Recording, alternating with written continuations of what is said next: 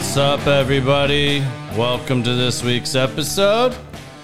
It might look a little bit different in here. We had to make some adjustments and deal with some new circumstances. So, before I introduce this very special guest this week, I've got a few announcements for you guys. So, next week, there is no show. I will probably go live for a little bit next week, like I did a couple weeks ago, but Biz is going to be out of pocket for a week. Sorry. And then the week after that was 4th of July, which happens to fall on Tuesday. So that Tuesday, we will not be doing a show. We are going to try to put one together on Thursday. I'll post something about that later on. But we are having to deal, as some of you know, the expansion at ICC is happening. The room we record in is being Demolished. demolished uh, at 10 p.m. tonight. So we had to do some makeshift stuff last minute. Not to mention, Luciano is in the house tonight at ICC and will be on the Bad Words podcast shortly following this. So, a lot going on tonight at ICC. So, without further ado, y'all welcome my big brother Dean to the show. What's up, brother? Thank you, sir. Oh man, I'm I'm excited and nervous at the same time. Yeah, and Scoot you're up to your microphone, Dean. Yeah, you That's got, my you, chair. you're gonna have to Yeah, like that's get up my closer chair, on man. that Yeah, Hey, one. I'm, I'm a yeah. newbie. Go gentle now. Yeah, yeah, and, and we started on time, actually, like almost a minute early. So for you, I feel like that's a really accomplishment to not only get you here, but also get you here on time, actually way early. I know you're doing. We've Um, had this conversation. That's not me. I'm a victim of my circumstances. Yeah. it's not me.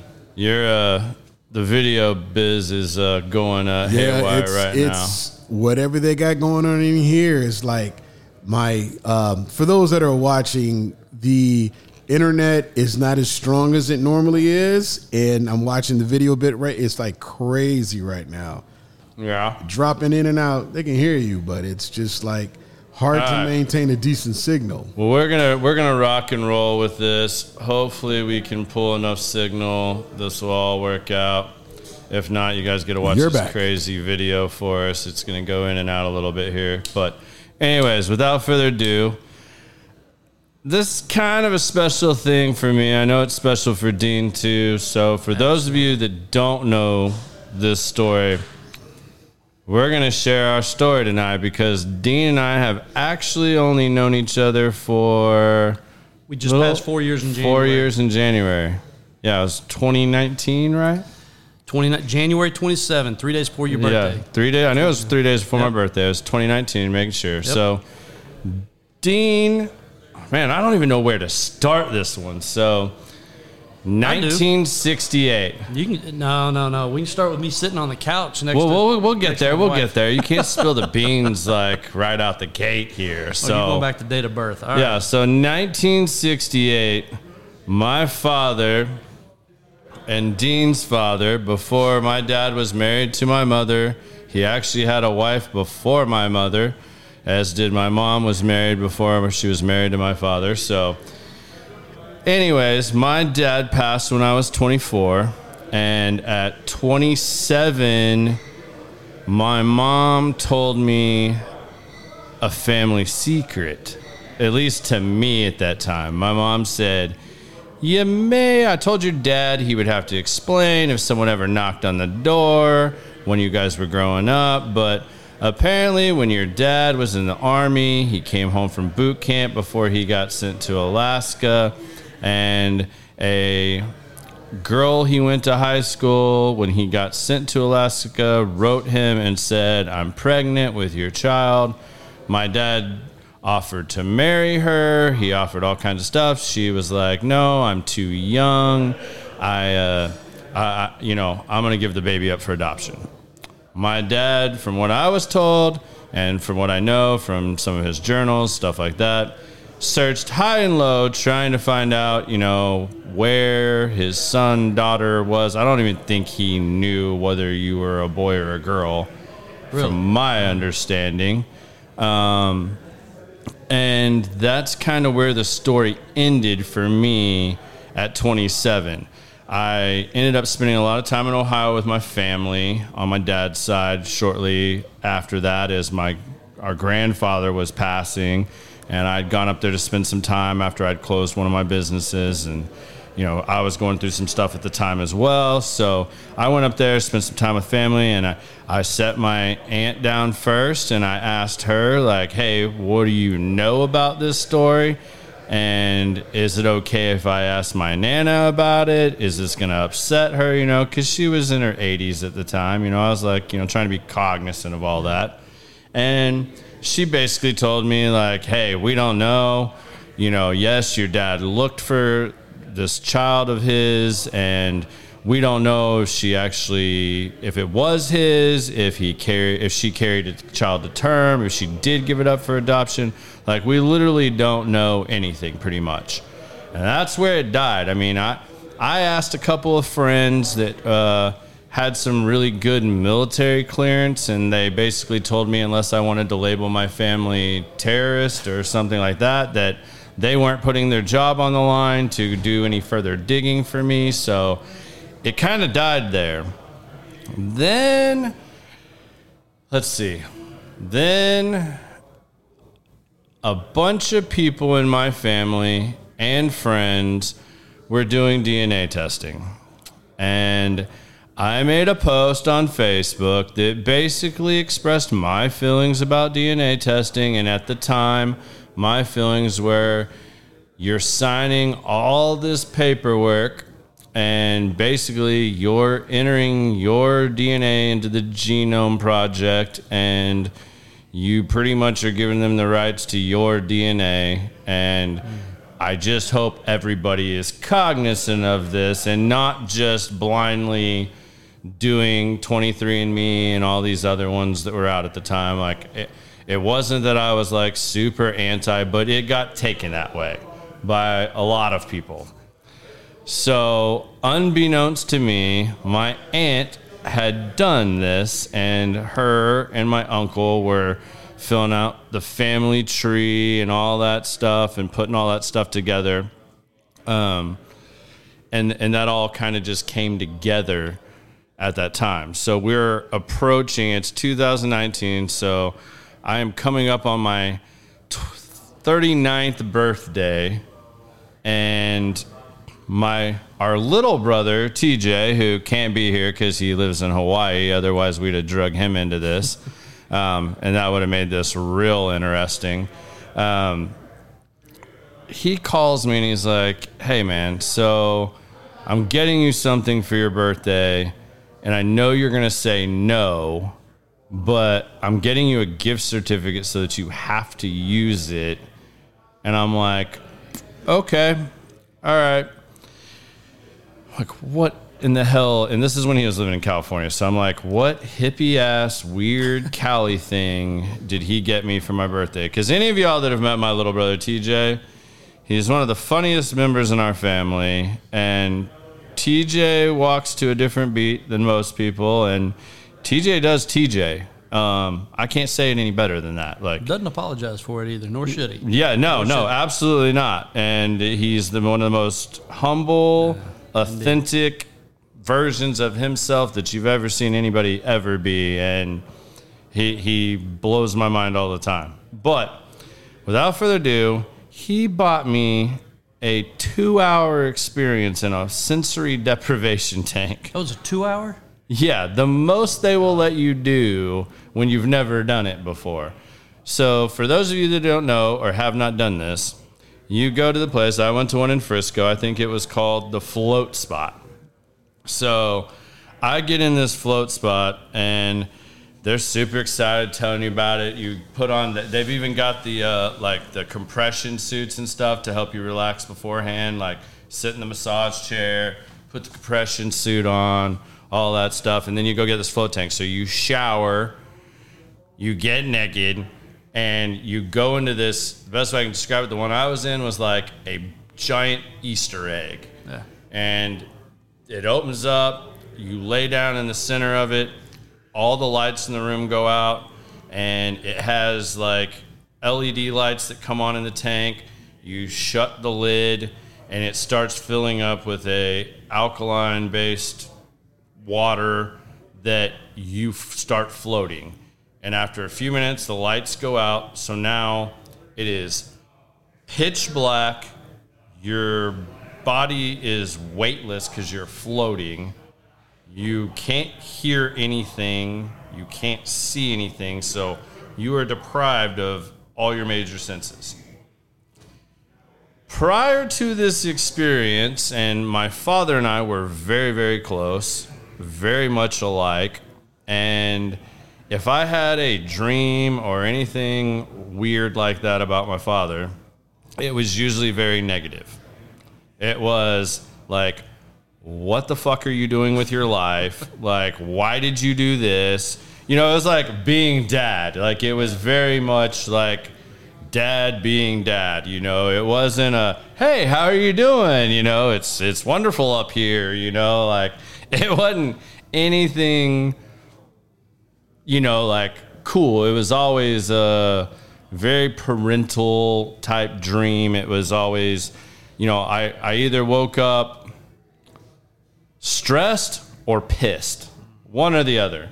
And you know that, that was kind of weighing on me for a little while. So the best way I can describe once I got in this tank, and I don't know if I fell asleep, if I was dreaming, or what, or for how long, because the amount of time and stuff, like you're you're totally unaware of all this. Like you lose all sense of all that.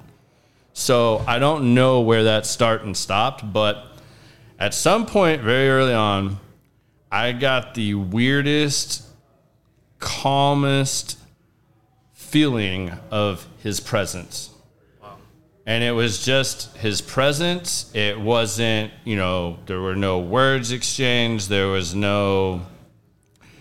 It, it was just like I felt his presence. That's the only way I can describe this. And it was really weird, um, but humbling. And, you know, I was kind of like, you know, there was gratitude that that was part of my experience in this whole thing that my brother had set up.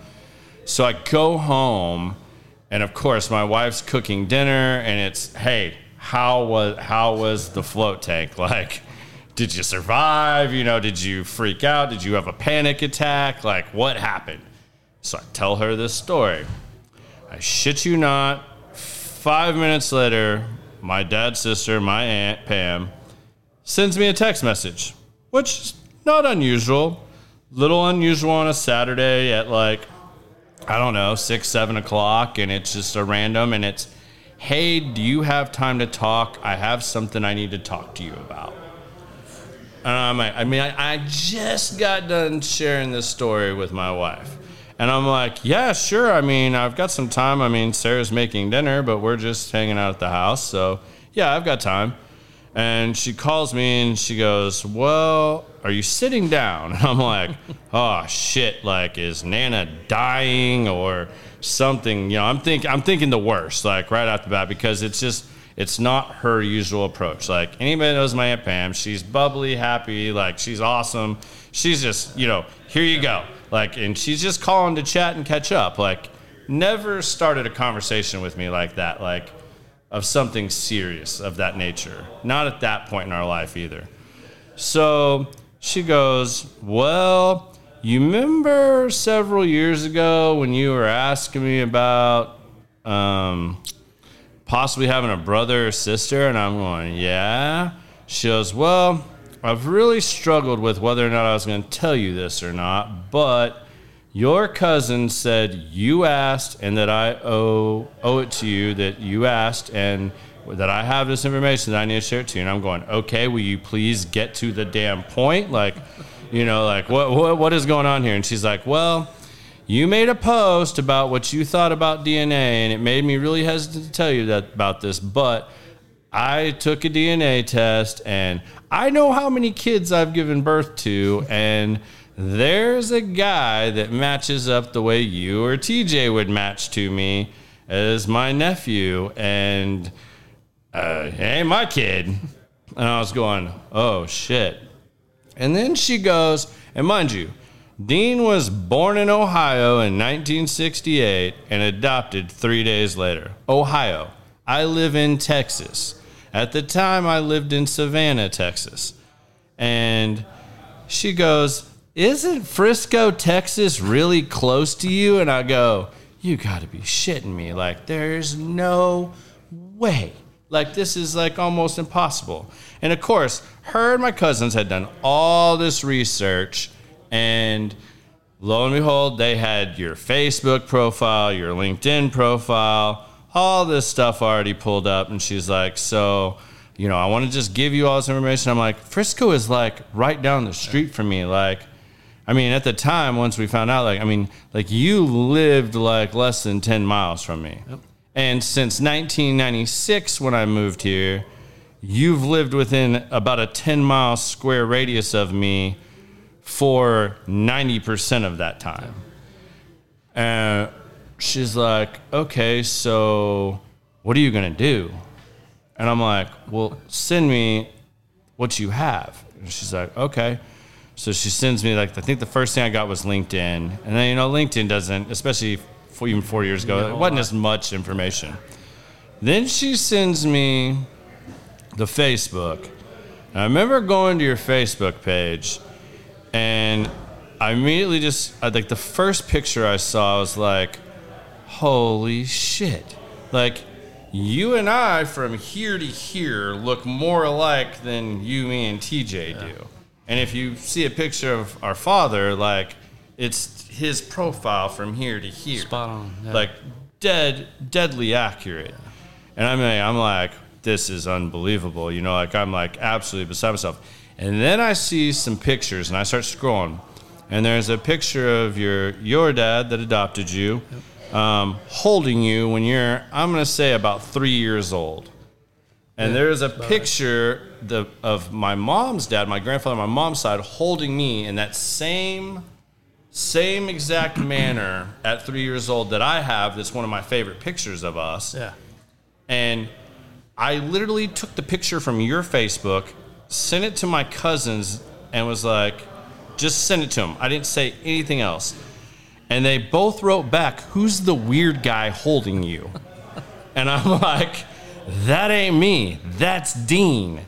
And everybody was just like, Wow, this, this, this is almost like too much. So then I sat there for a little bit and I'm like, all right, what do I do now? Like, I have this information.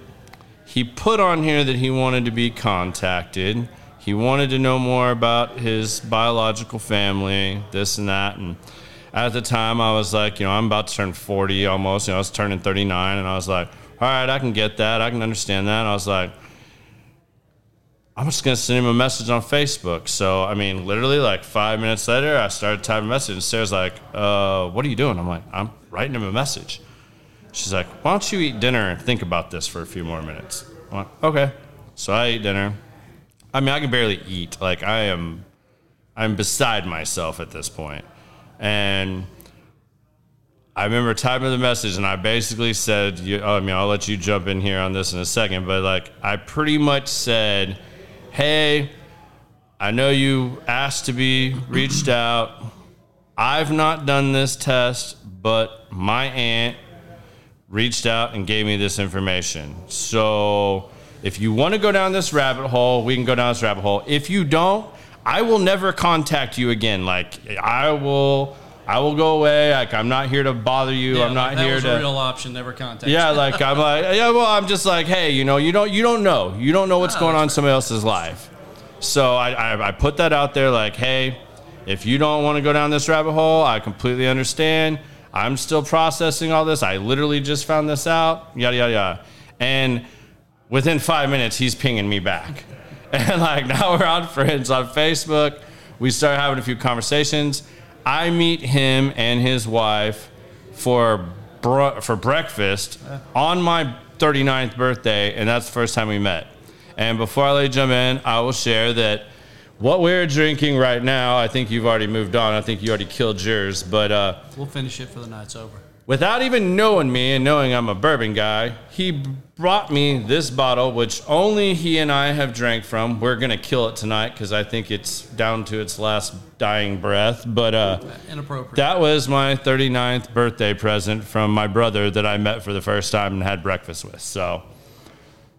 Yeah, I'll let you jump in and you can kind of, I mean, I guess tell it from your, Jump in, the water's warm. yeah, Um, while, while it's all There's a lot there. hot. Wow, where to start? Um, yeah. Yeah, so I guess I'll go back to I'm sitting on the couch. It's 7:58, January 27th, and I'm sitting there and this it pops up. You know how you get the notifications if you've got them on for Facebook, and your message came through. Now keep in mind, I, I mean for years, and I mean literally probably 20 plus at least, if not more. I've always wanted to know because I've, I've known my, my parents told me that I was adopted from day three on. I've always known I was adopted, and I've always wanted to know more information just because. Well, one, if I ever you know met mom and dad, I'd tell them thank you. I mean, there's lots of options they could have made, and I'm thankful they made the one that they did, or at least you know, Right. mom did. um, but I really wanted to know for health reasons because, and we'll come to that in a little bit because it, it plays a major role in some recent activities Yeah. as well. But I've always gone into the doctor and they said history, and I said I've got none. So I've got three boys, and I can't tell them anything about any type of health history. So I've always wanted to know, and so I did. I, I stepped into that ancestry.com and, and put it out there, and because as much as I had the file that showed like my birth certificate, everything's redacted. That's truly significant. that cut you need. out. or yeah, it's just it's it's gone. You can't you can't get anywhere. And then you come to find out that the state of Ohio had open adoption records up to I believe it was 66, closed them until 69 and reopened them. Well, I'm born in 68, so everything's closed and I can't get judge order. Three year matter. gap there. and I fall right in it. Yeah. And I can't get squat. And so it was frustrating. And then I'm sitting on the couch, and Tammy and I are watching TV, and this pops up, and I, I just, I, I had no words. I literally handed her my phone, and I said, You got to read this. It, it was surreal. And I mean, to say thankful I, is, is to minimize it. So I, there's not the word. Good thing Aunt Pam didn't take my uh, DNA post too seriously for too long. Right? Yeah, thank you, Aunt Pam. Um, Fortunately, she. Which she we would have liked to have had here too. I know they're all watching in Ohio tonight, but uh, No, they had. you know she was to a big part of this, and you know this happening. So Indeed. you know, Indeed. So it's um, yeah. You started stepping into some of the. I, there's so many. I can't say even coincidences, but I, I mean, I'm sure we'll try to cover as many It's- as we can weird, tonight. Yeah. It's like there should be a movie coming out at some point. yeah, Um, legit. you, you talked about I'm living in Frisco. You're 10 miles away. You have the, I mean, you have the same degree dad had. You both started out in banking. When we moved to Texas in 96, while we were looking for a house, we moved to Rancho Palisades off Frankford in the tollway. You were living in an apartment Literally down the like street. literally two blocks Yeah. two blocks from where we were so and at the time dad was working for the fdic so it wasn't like he'd be still going to banks for Well, there were banks, auditing well, banks were shutting down at that time. Right. So there were, and I'm in the banking industry, and it's like every morning you come in and you try to figure out what's our what's our name, we're renamed, and so Mm-hmm. forth. So I, I'm 99% confident that at some point he's walking the hallways from an FDIC perspective in my building where I'm working as new accounts and sales and so forth, and we oh, probably or you just know, the grocery just store there was only one grocery store uh, it's- in that area like It's crazy. the chances that you guys didn't cross paths is even slimmer. Yeah. Not to mention we we ended up buying a house that's like that I grew up in in Texas that is like maybe 2 miles from there. So I mean, we were in that same little 5 mile radius the entire time he was alive and we lived in Texas. Well, and then he passed in the same hospital. My youngest was born. My youngest was born literally months after in the same hospital. Yeah, I mean, you guys could have been there for a checkup or something. Like he literally died June 11th at Plano Presby while waiting to get a pacemaker because he had already had one heart attack and his heart was failing again and he needed a pacemaker. So Yeah. I, I will say too that that that experience in this in the sensory deprivation tank was even more real for me and just crazy. Um, and it's always involves rain, so like. I I'm not going to dive into this story right now, just because I think it, it doesn't tie into this as much. But long story short, my dad had a dream uh, where he spoke with my mom's father, my grandfather, my grandfather Troy, and the moral of the story is at some point my, my dad's telling us this over breakfast and we're like oh great you had a dream you talked to our dead grandfather yeah okay dad you're kind of fucking crazy like whatever and he's like no i asked him how to how to i asked him if he wanted to talk to your mom he said no i'm i'm here to talk to you and this is literally like two months before he died and he's like no i'm here to talk to you and they had a conversation. He didn't remember much of that, but he asked me, he's like, Well, hey, we really miss you. Like, how do we know when you're here? And he said, Look for me when it rains. He said, When it rains, that's when God opens up the heavens and we get to come down and, you know, do what we do and, you know, kind of be here on earth in our new form or whatever you want to call it. Like, uh, I don't want to get too twisted off in that stuff because people on here will go absolutely ape shit. Um, but that has rang true in so many instances. Like it was literally in January raining when I drove home and left the uh, sensory deprivation tank. Like it was a rainy January day. Like so, like it's just it is super weird how these things like Yeah, just continue to stack up. So we meet for, we meet on your birthday, mm-hmm. which was surreal. Mm-hmm.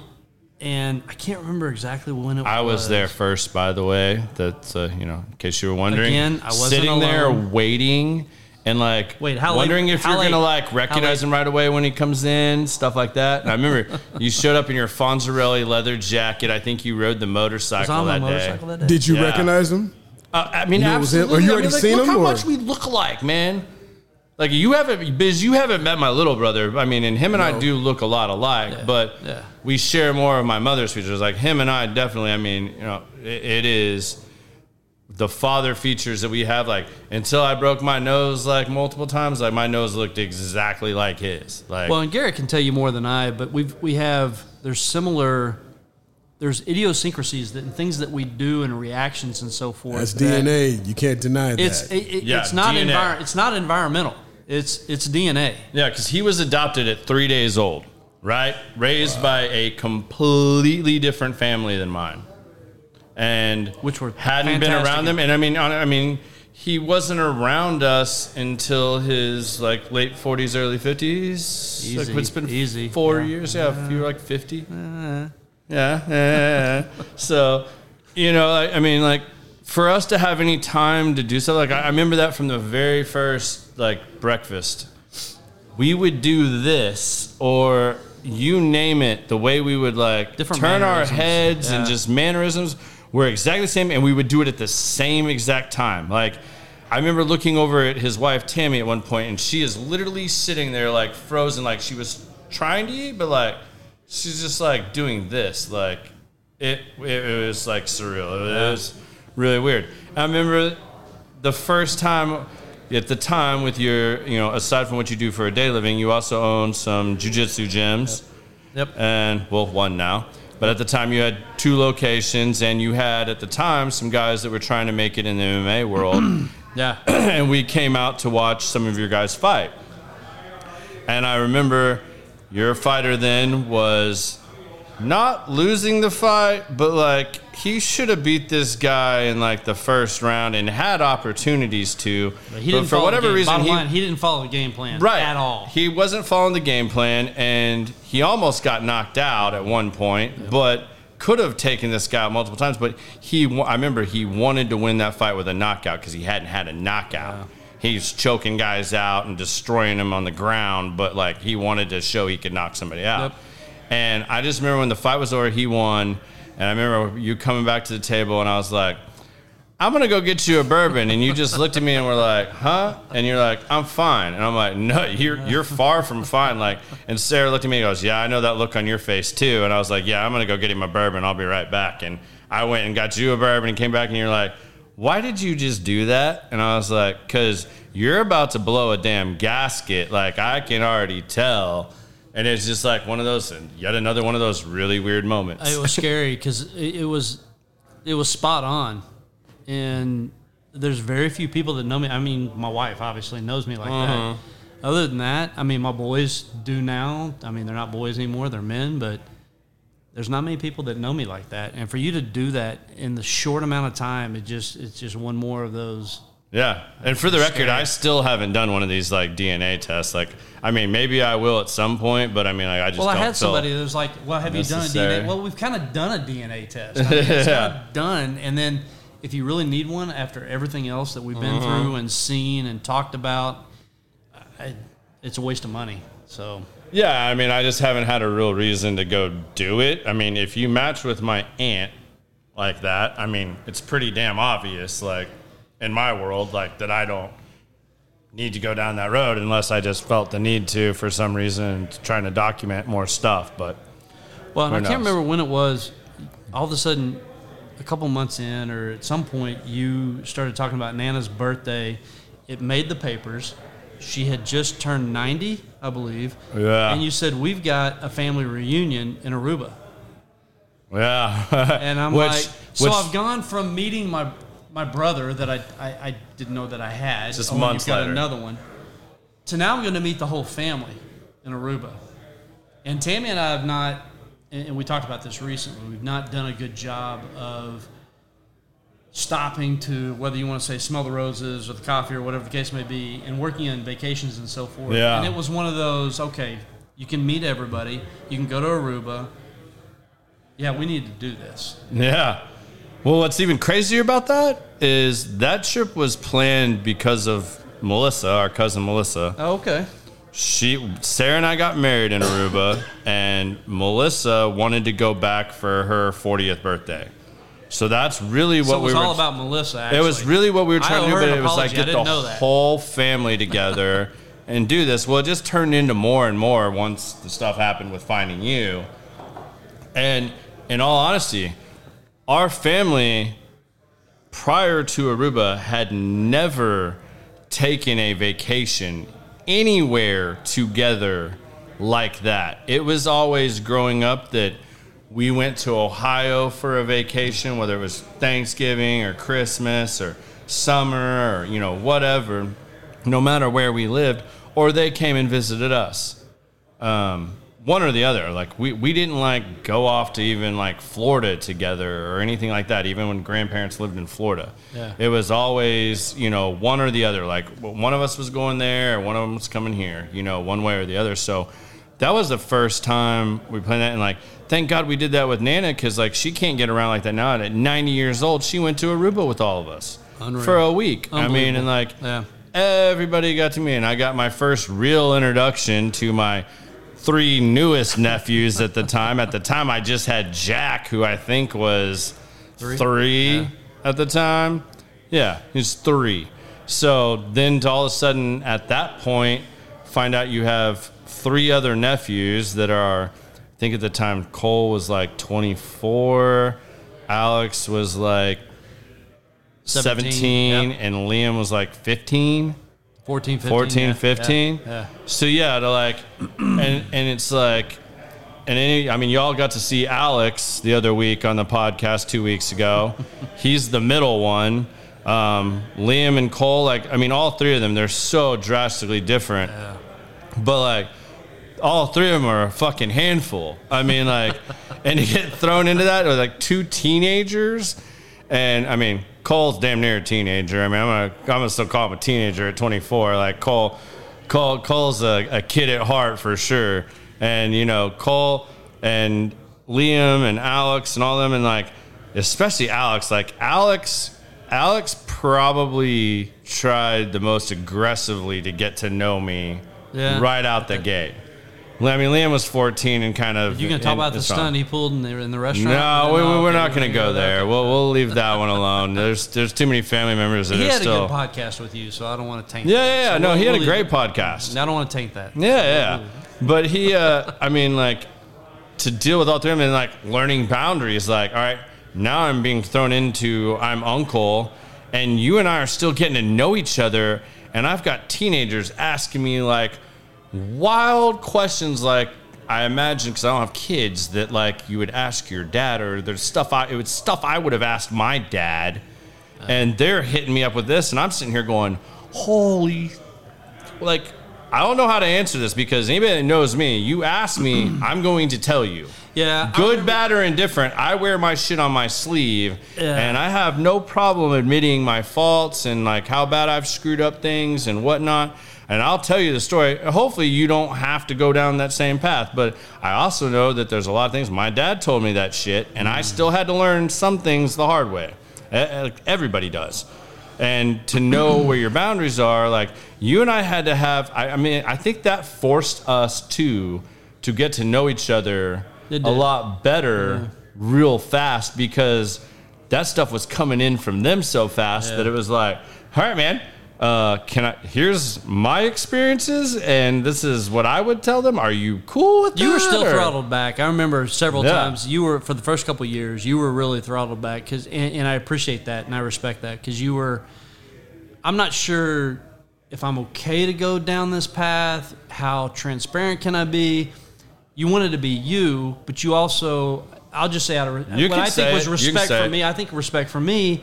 You didn't want to go down that path unless I was okay with it. Yeah, And so I appreciate that um, because a lot of people wouldn't give a flip; they just do it, and and and you respected that. yeah. No, I didn't want to ever. but it made I- it a little bit dicey for you. at Yeah, I mean, because I didn't know how you felt, let alone your wife. Like, Yeah. and you guys, Yeah. like, I don't want to all of a sudden be interjecting things that you don't want to approach or you don't feel is appropriate at that time. I mean, Yeah. we're talking about a 14 year old and a 17 year old. I mean, which both were in a a very.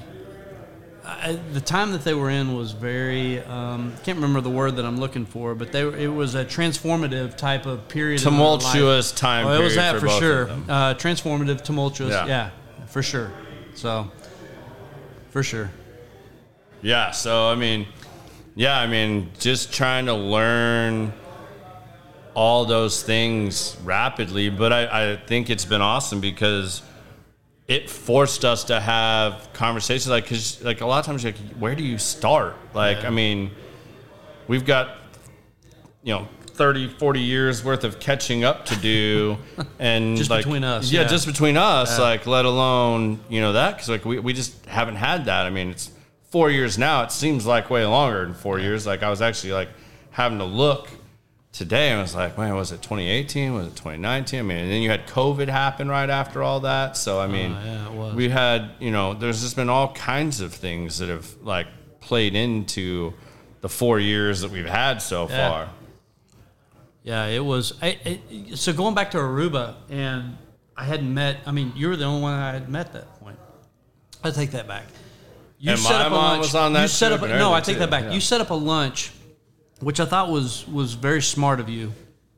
Not that you haven't done other smart things, you have. Um, but you set up a lunch for Tammy and I to meet your mom.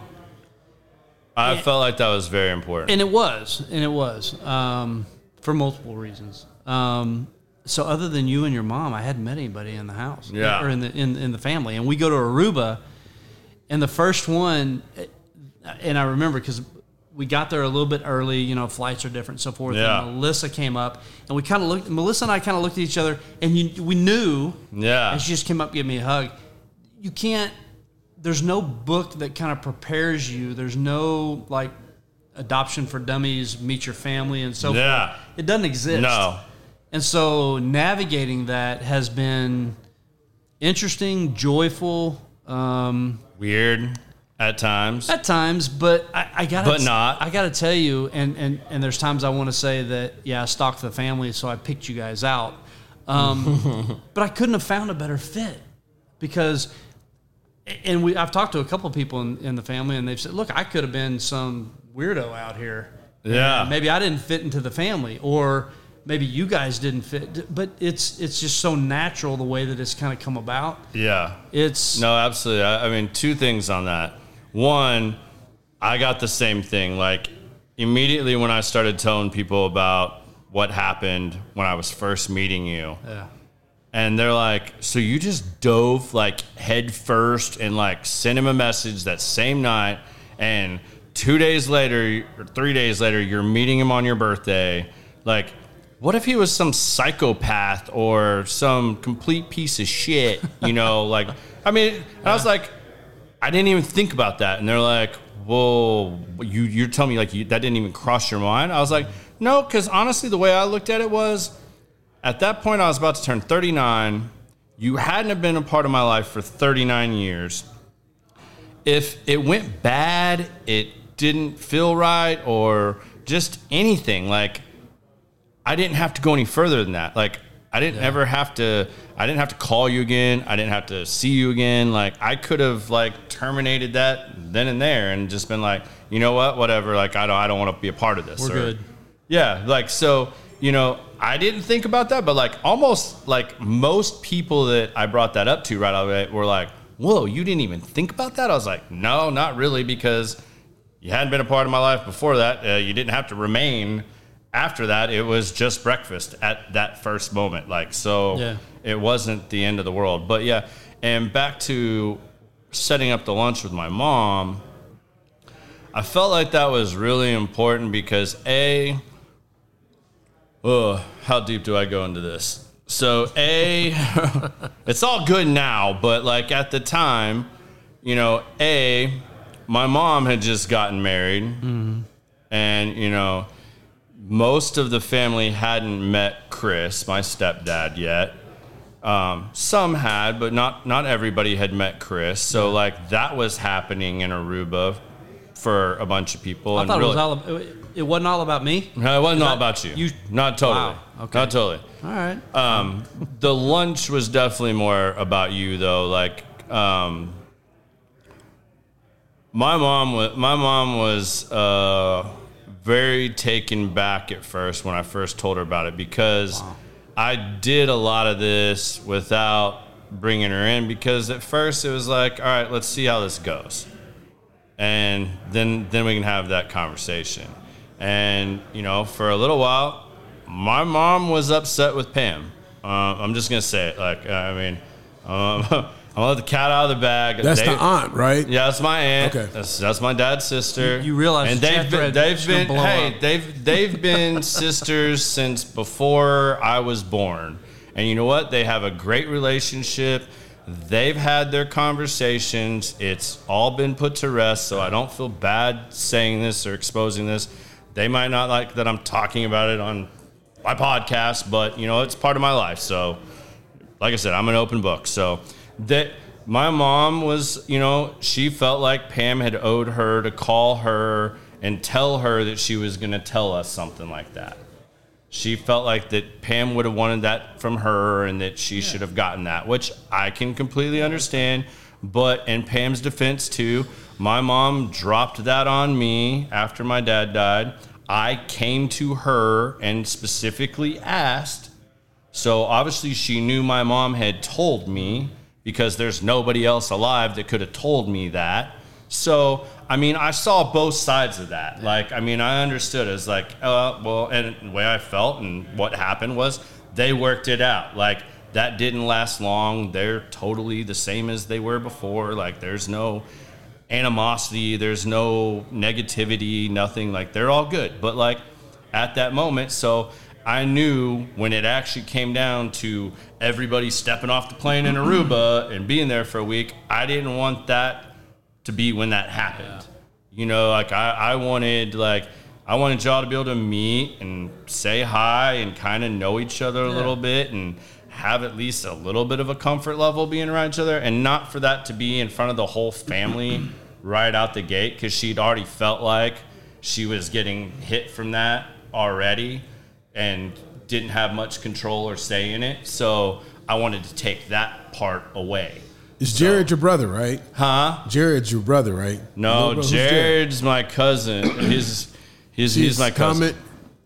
What's Oh, say? Jared's commenting. Yeah. I just opened up loud. Pandora's box. Nah, Jared. Like we all, if if that's me opening up Pandora's box, shit, the family don't know me, cause I've, yeah, Mr. Aruba. I mean, see, Jared. Like, I mean, I just I, I do that. Like, and, you know, honestly, I feel like if you if you talk about this stuff, then like it can't be held back. It can't be resentful later. It doesn't build up and turn into things it shouldn't.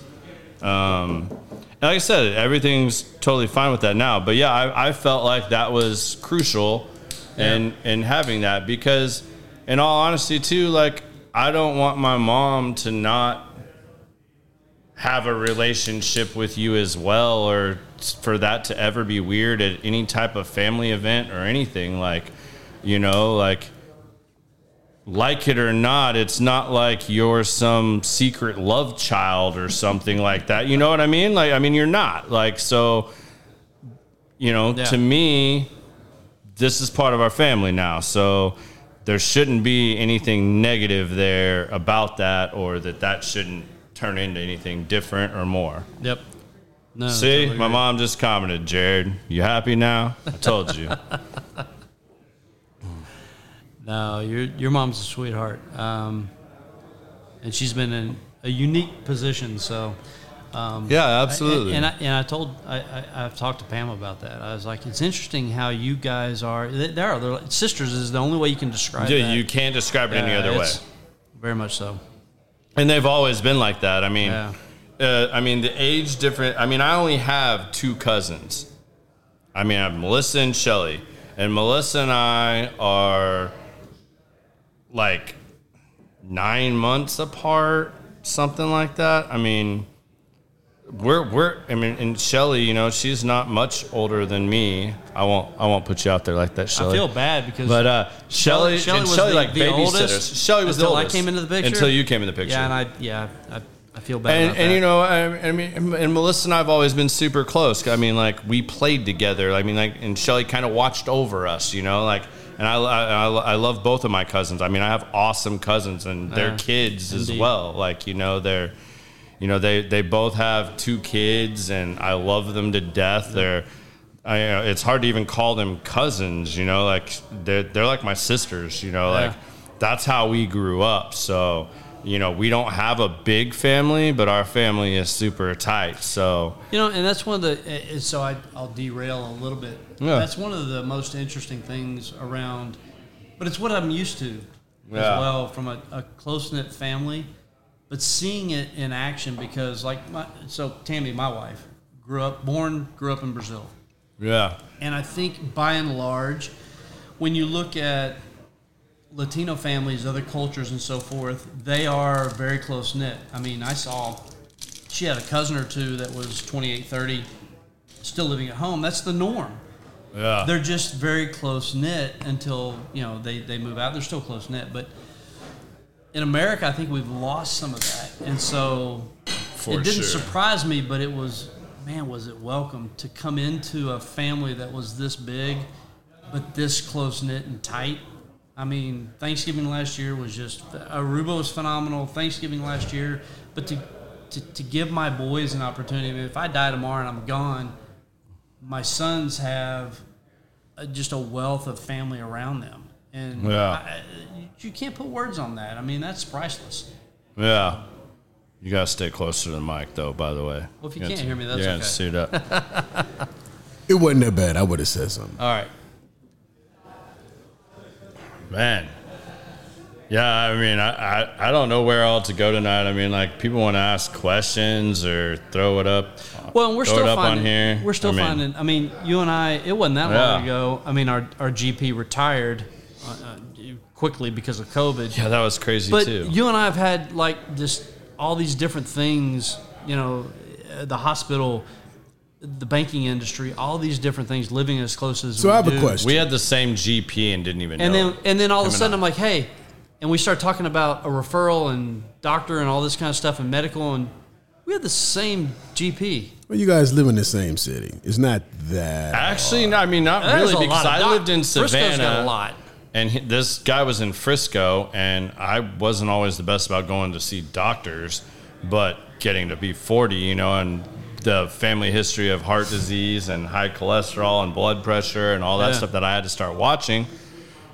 I, you know, I talked to one of my good friends, one of my old roommates, and he was like, "Yeah, you'll you'll like this doctor. Go see him." So I'd been going to see him for a while, and then him and I just get in this conversation. He's like, "Yeah, it's funny. I went and saw my doctor the other day, and I was telling him like I finally can give him some history here now that I know you, and blah blah blah blah blah." And I was like, "Oh yeah, how'd it go?" And he just he says his name, and I'm like, "You're kidding me, right?" Like, because that's the this same guy I go to. And your doctor can't say shit because of HIPAA law, but you know he knows Yeah, that you know yeah. each other. But Right. so let me ask you too, because kind of the same situation. I got five brothers and sisters, all different moms. Like my dad literally got the whole class of sixty nine through seventy two pregnant.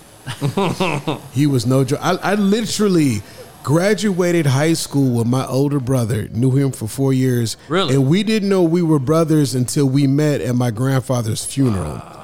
I was like, "Yo, Ant." So his name is his name is really Darrell, but his middle name is Antoine. So in high school, we called him by his middle name. Yeah. Never knew his first. And my real dad's name is Darnell. So all the kids have a, a variation of his name except me. My mom said, "Screw that." You ain't. My middle name sounds like his first name, but all the rest of the boys and one sister have names that sound like him. So when I we I was in the army, I showed up at my grandfather's funeral. I said, "Yo, yo, man, what you doing here?" He said, "Yeah, my grandpa just died." I said, "Mine too." He said, "For real?" And it's a big funeral home. I'm thinking he's going down the hallway. Yeah. We walk into the same spot. We're like, wait a minute. And then our mother's just like, hey, hey, how you doing? We's like, hold on, time out. Y'all want to tell us what's going on? Like, y'all didn't know y'all were brothers? I'm like, no. Like all this time we hung out, we were cool and had no clue we were blood half brothers. So, but after that, so how often do you guys hang out, keep in contact? Like, was it I like forced? Like, nah, it's my brother. I gotta go see him. I gotta do. Or was it just a natural? My bro, and you just really start because I know the curiosities I mean, for will me- cause you to get together. Yeah, no, I mean for me, I mean I'll let him answer this too. I mean, but for me, it was just it was natural. Like, Yep. there there was no real trying or anything like that. Like, there was genuine wanting to get to know each other, and and like I said, there's just there's so many things like if you watch us that we do without it. I mean, I'm sure you, people watching the episode, like, I don't know if we've done it yet. I'm sure the wives or somebody will tell us we have, but I mean, we just do things the same. Like it, it it's so weird, and you know, our younger brother TJ, TJ's TJ's got a lot of my a lot of dad's qualities and characteristics, but he's way more like my mom. He's a lot more passive. He's he's like way more type B. We're way more both like type A, like bam, bam, bam, OCD, get it done. Like it, it's it's just it's different, man. Yeah. Like and it's it, I can tell without even I mean even like I told the story earlier, but like I mean even within the first few times of meeting him, I could tell when something wasn't right or something was wrong or just wasn't going right or whatever. Like I can read him without ever having known him that long. Like and that's just really weird. But it's because like I can see that in you. Like I I just I see it like right out right out the right out the gate like whether it's like I remember dad making that expression or whatever and like I said like I was definitely like my father like no questions asked like we we were so much alike you know Uh, so That's why I'm a bad poker player. Everything's out. ha, I don't do well at that. It was never forced. Um, if anything, now because I and he's going to beat me up for it, but I moved back to McKinney from Frisco, and So Right after he movie- finally got me gate finally access, you it. know, like took three years for me to get gate access. I had to go through Well, that's hell. a- that's a just to, whole like, nother pull into the. But it now it's like, well, I haven't seen Garrett and we haven't talked, we haven't seen each other, and so now there's like this.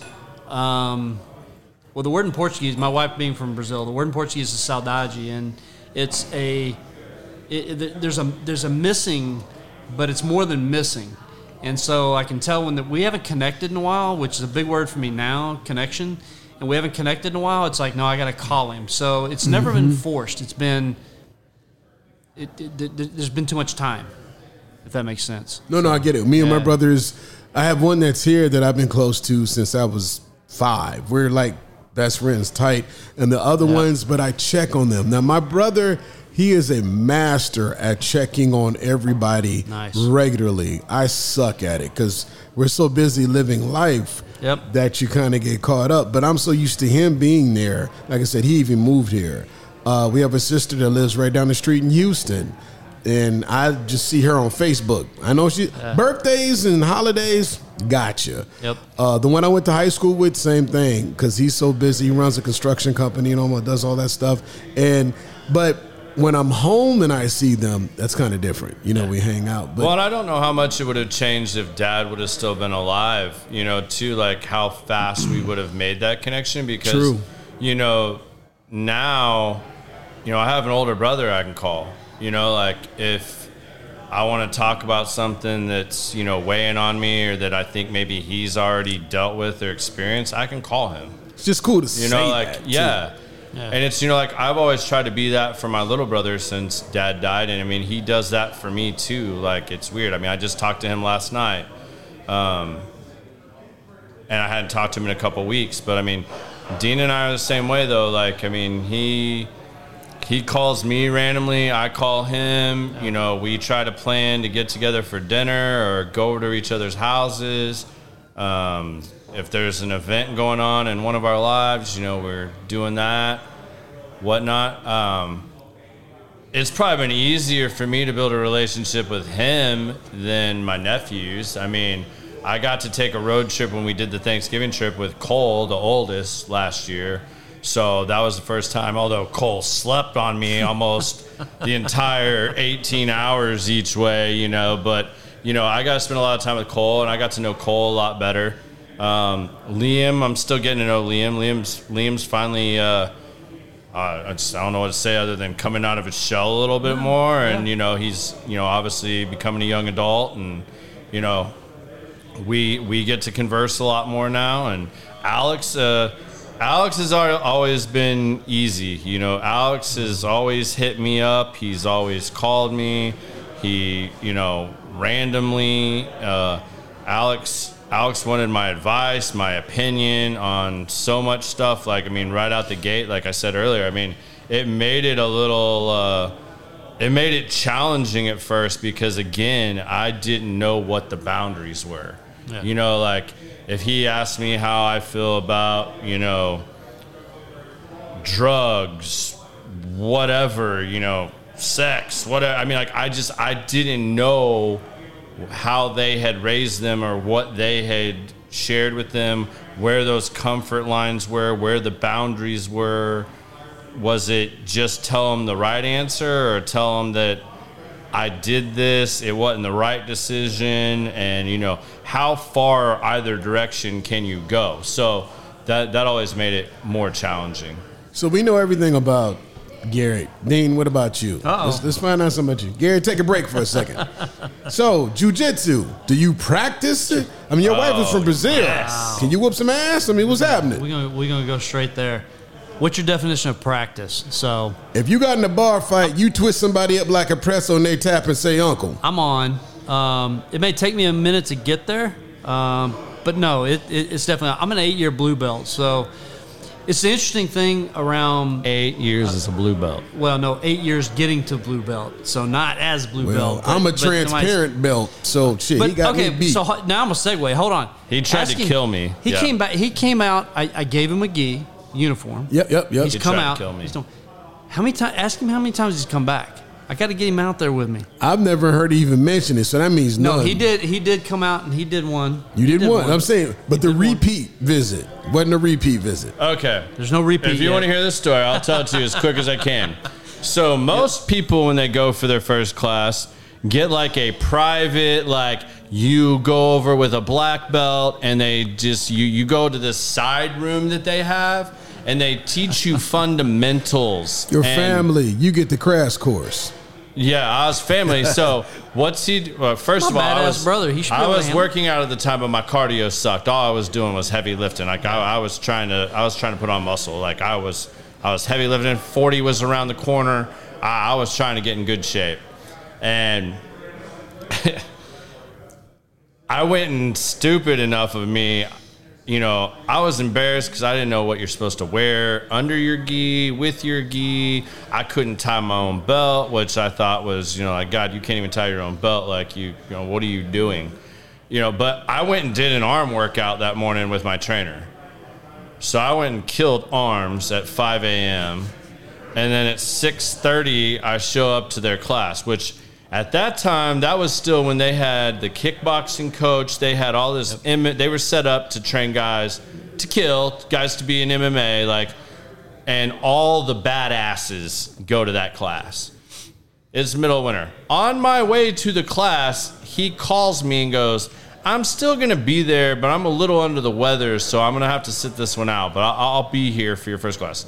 AKA, I'm going to sit in the corner and film you getting your ass kicked so that I have this, you know, older brother video of you getting your ass kicked. So I go in, I'm wearing, and I mean, I still don't even completely know, but I'm assuming I did this absolutely all wrong. Like, first of all, the workout, bad idea.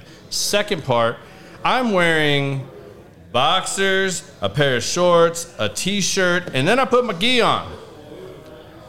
And good. these Brazilians, which I didn't know at the time, you know, they grew up in a damn rainforest, so they like it hot as balls when they train. I mean, like, you watch that shit on, you know, ESPN when UFC fighters training.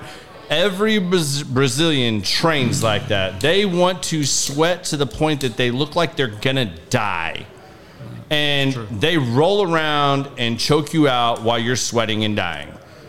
And literally it was probably 30 degrees outside and it's like 100 inside of here and the warm up is probably 10 minutes. It felt like 30 but i thought i was going to die after doing the warm up like literally thought i was going to die.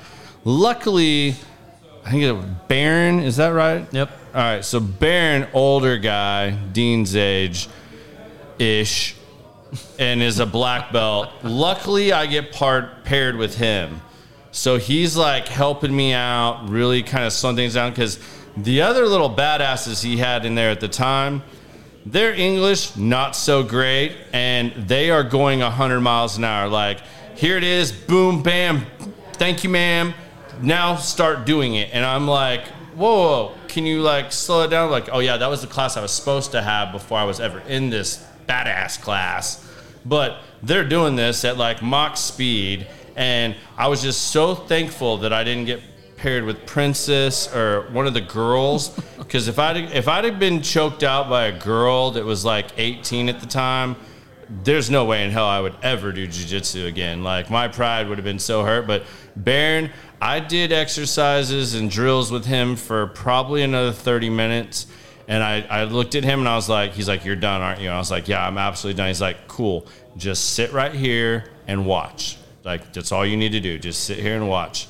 And yeah, that's the one and only time I've ever gone to jujitsu class.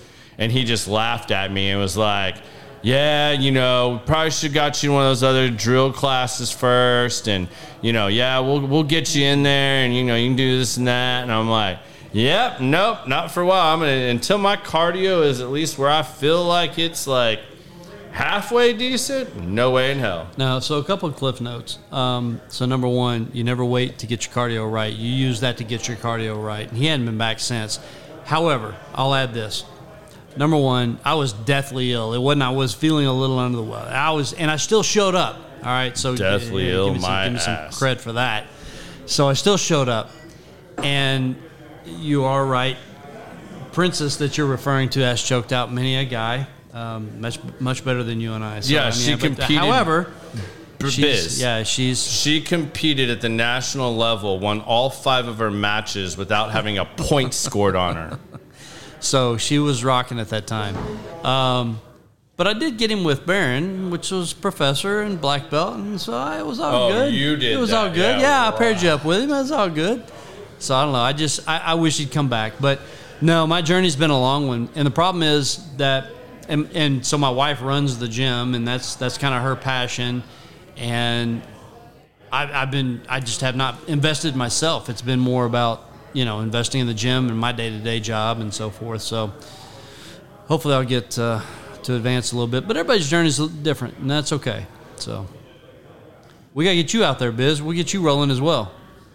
I have no problem with that. I just know my limitations. But I've watched TikTok videos of five year olds grabbing that gi and mm-hmm. flipping people around and turning them into spaghetti. I filmed the commercial for a gym here in Frisco.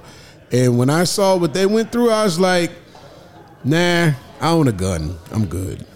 I just shoot you in your lower extremities and run the other direction. I'm cool with it. I, but I mean, no, I wrestled all through high school. So Oh, you're gonna be a natural. jujitsu is like that makes sense to me. Yeah. Definitely makes sense. Now I don't know at 51 how fast I'm going to be moving around that mat, but uh any type of self defense, but it's the exercise and the strength. It has a lot of wrestling in it. I definitely think it's cool. Well, and that's so Alex that was here a couple weeks ago. He came up doing jujitsu instead of wrestling, and then when he got to high school, he went out for the wrestling team. Well, in jujitsu, is you you get very comfortable on your back. In wrestling, that's kind of a no no. As you you know, you, you Yep, know yep. you don't go to your back. Nope. So he would go straight to his back and was like, "Come on, let's go." And the coach was like, "No, don't do that." So that was a transition for him as well. But Got you. it's it's one of those. It was nice because most of our boys came up doing jujitsu and competed and so forth, and it kind of became known. And so when they went to school, it they didn't have issues. They didn't have to do anything because it was kind of known that they already had some training. And so I, I, I think there was a lot of benefit around there as well. I mean, I do have a great video of Alex. I know he said he's hopping off of here, but Uh-oh. I just saw that because I switched over to YouTube because Facebook was dying. Yeah, But Facebook, I had to restart it. It's Yeah. back live now, Yeah, but it's but- just struggling. Alex said Princess. They were born what like days Da- apart. Days apart. Like Days one, I apart? think literally one day apart. Yeah, and when she was staying with him, Genius tried to put cake in her face. Oh, he put cake in her face, and then I told her Not that good. he called her a princess. Not good. And yeah, she had him on the floor, choked out in about, I don't know what, five seconds flat. Yeah. It was so awesome. I have video of the whole thing. It's not good. I'm saving it for a special day for Alex. Friendly reminder. Yeah, it's not one he wants to go viral. Yeah. but yeah, you, you want to get you some jujitsu, Biz. Uh, you show up for a Saturday class and I'll show up with you. You know, it's interesting though. We, uh, all kidding aside, um, we use that to get to people. Trying to reach people. And we've got three year olds. We start them as, as early as three years old. I've seen them small. Yes. Three years old, kids in a gi out there and going through and learning some of the fundamentals. It's fantastic. I think it'd be way better to start off no gi. it's Well, you easier gotta to Because you grab the don't You focus need to on all this, it. like my belt's falling off, my my top's like all over the place. Like, I mean, like that's so frustrating when you just spent ten minutes with somebody trying to show you how to tie your belt. I'll spend some time with you. We'll get you on the belt tie. Yeah, yeah. I'm in just telling you, like it's It's easier to way go more gi. complicated than you think. It it, it You need to watch some old school Jean-Claude Van Damme movies Uh-oh. like Bloodsport. then show Bloodsport. up to class. Kumite. Kumite. you know there what? we go. Like, I'm way more looking forward to this. Uh, yeah, you, you, Kumite, you come with me and I will go do some jujitsu up there. I- okay. Yeah, yeah. it's it's it's better to transition from gi to no gi because once you've got some of the fundamentals and some of the basic movements, taking that from gi to no gi is a little bit easier. So Well, yeah, because they use the gi. I mean, I got choked out with my gi the first day I was there. Like, that's normal. yeah, yeah, this normal. Just another day No big the deal. office. No big Guys deal. choking you with your shirt. Like, yeah, I- no, no big deal. You know, like I can't feel or move this arm or that leg, but uh, yeah, yeah, I'm, I'm cool. So, Dean, any other similarities besides I don't know. Did you notice any hobbies, any other things like you could do when you're not working, or wrapping people up in gis? Did you? What else are your other entrants interests, and are any of them like your brothers? You know, so we, we've got whiskey, golf, a couple things like that. Okay. Um, I I owe him a couple rounds of golf. I'm just not as good as he is, and it frustrates me because I'm a competitor at heart. I mean, I came up through high school playing sports. I played four different sports, and so I'm a competitor. I can't even. I, I have a hard time. So people start talking about, "Did you see this and see that?" and the Rangers and the Mavericks and so forth. And I watch a little bit, but it's hard for me to watch sports because I was always a participant. You were it's hard in for me it. to step back and watch. Um, We but both grew up playing baseball and football, and Yeah, baseball. you that he went way he went way harder in football than I did. I didn't I didn't take football past moving to Texas and realizing what I Texas took an football- extra year to a D two school and, and Okay. found out really quickly that college is it's a job. It's not it's not fun. It's very different to be, you know, pretty good in high school and then you go to college and it's And like reality it's a job sets and, in. and everybody there was pretty good in high school. So yeah, it, reality sets in really quickly. So, Ask him about Jamie Foxx. ah, there it is. Uh oh. All Okay. right. So yeah, I was waiting to see if that one was gonna get dropped. So Eric Bishop, I knew him as Eric. I know him as Eric. So and by the way, thoughts and, and prayers for his continued healing and rehab. I don't know what he's got going on. You can't trust the media these days. No, yeah, yeah, yeah. I Who knows what? I what. actually know somebody. I'm kind of close Closer? to them. Yeah, okay. so well, hopefully everything's going on. okay. I don't know. Yeah. Um, We're so going to talk about that later if you've got a connection there because I've been trying to pull something off for a while as a gift to my uh, big brother. uh oh. So we definitely need to talk. Um, so I, I've been to his house in L.A. have you really? Yes, Come on. not lying. Oh, we definitely need to talk. So w- was Gilbert Willie there? No. That's his best I- friend. I met no, I, I there and I met before his sister passed away. You know, he had a younger sister that was special. Yeah, yeah, Okay. I met I met his younger sister before he passed. Yeah, we definitely need to talk. So I grew up in Rockwall, back when Rockwall was 4A and one school, one high school, Which ain't far from Terrell. not very far from Terrell. Mm-hmm. And Terrell was our biggest rival. And Eric and I both, uh, Jamie, we both graduated in the same year. And coming up through high school, we guarded each other in basketball. We played against each other in football. I don't know if he played baseball or not. Um, probably did. I mean, everything you see, any given Sunday, all that. That I mean, that's it, true. He's legit. I mean, Yeah, you've been to his house. yeah. He's legit. He's an athlete. He's um, Big in basketball. I know all the time I mean, he had a lot of people that came over and played basketball at his house. that doesn't surprise me. That was his thing, basketball. Yeah, yeah. So, um, phenomenal days. Um, back being able to just look back on some of that, and and uh, so we yeah we competed against each other in, in pretty much all sports. The biggest one was there was a Dr Pepper Invitational tournament that we had in Dallas, and both of us high jumped, and it came down to just that everybody was out except for he and I. And the high jump bar got set to six two. We both cleared it. Six three, we both cleared it. Six four, we both cleared it. And so they went up at that point by half an inch. It went to six four and a half, and Jamie cleared it. And at that point, my adrenaline was pretty well shot. I was I was like I I mean six four for me was that was a new personal best. It was just the two of us, and I I wasn't even close to clearing six four and a half. I mean it was it was almost comical because here I cleared six four and I had another half inch only, and I'm just killing the bar. So that's one I always go back to. And then I pulled my I, I did a long jump and high jump, a couple other. I was a sprinter as well, and when it came down to district time, there Junior Adams from Gainesville was the guy, and he I think he ended up going like six six, but everybody's like, Eric's really you know, Jamie's really worried about you because he thinks you're the competition. Well, I, I had pulled my my my groin and I was out, so. But anyway, that was kind of my, my, my story with with him, and um, we always guarded each other, talked a lot of trash, had a good time. Um, great guy, but I hadn't talked to him since. So, yeah, we got to connect. If you've you've been to his house and you've got some contacts there, I'd love to connect with him. Yeah, I was blessed. A friend of a friend introduced me to him. I got to go over there. Somebody she works with their family. Very cool. Definitely. I was like, oh wow. He had just got the Foxxhole uh, Sirius channel and did all that stuff. Worked Yeah. with them. Uh, they even came to my hometown, Omaha. Did a comedy show there and everything. It was kind of cool. But as far as his health and all that, they're really trying to keep things private. I don't know the exact exacts, but The stroke must have been pretty bad. there was a lot. You know, he was training to do the Mike Tyson movie, Yeah. uh, playing Mike, and you know, to get you know in the age and everything is that to get big like Mike, psh, that's a lot.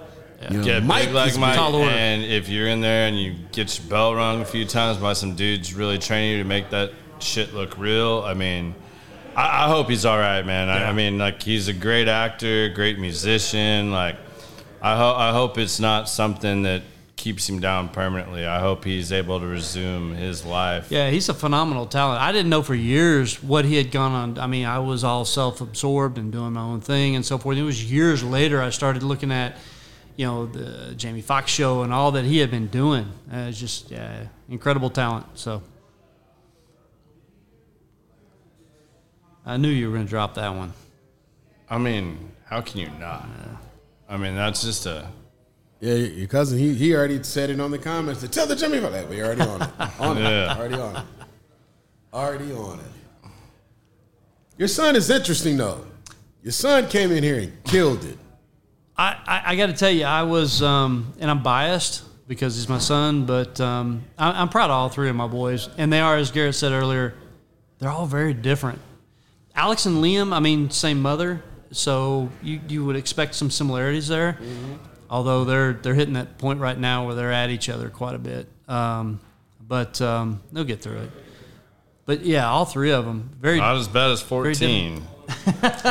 you and TJ, I'm glad no, I missed. I mean, I'm at glad I 14, missed some of that. Liam and Tammy were. Oh, wow, yeah, that, was, that was every time we went out. Like that, that kid couldn't put his damn phone down. So Liam's yeah. So Liam is very, he's very talented around programming, and now I'm seeing like this engineering side of him. We call Liam Cougar Paw. I won't tell that story on here, but you went there. I call him you Cougar just Paw, totally derailed. aka the Matrix. Wow.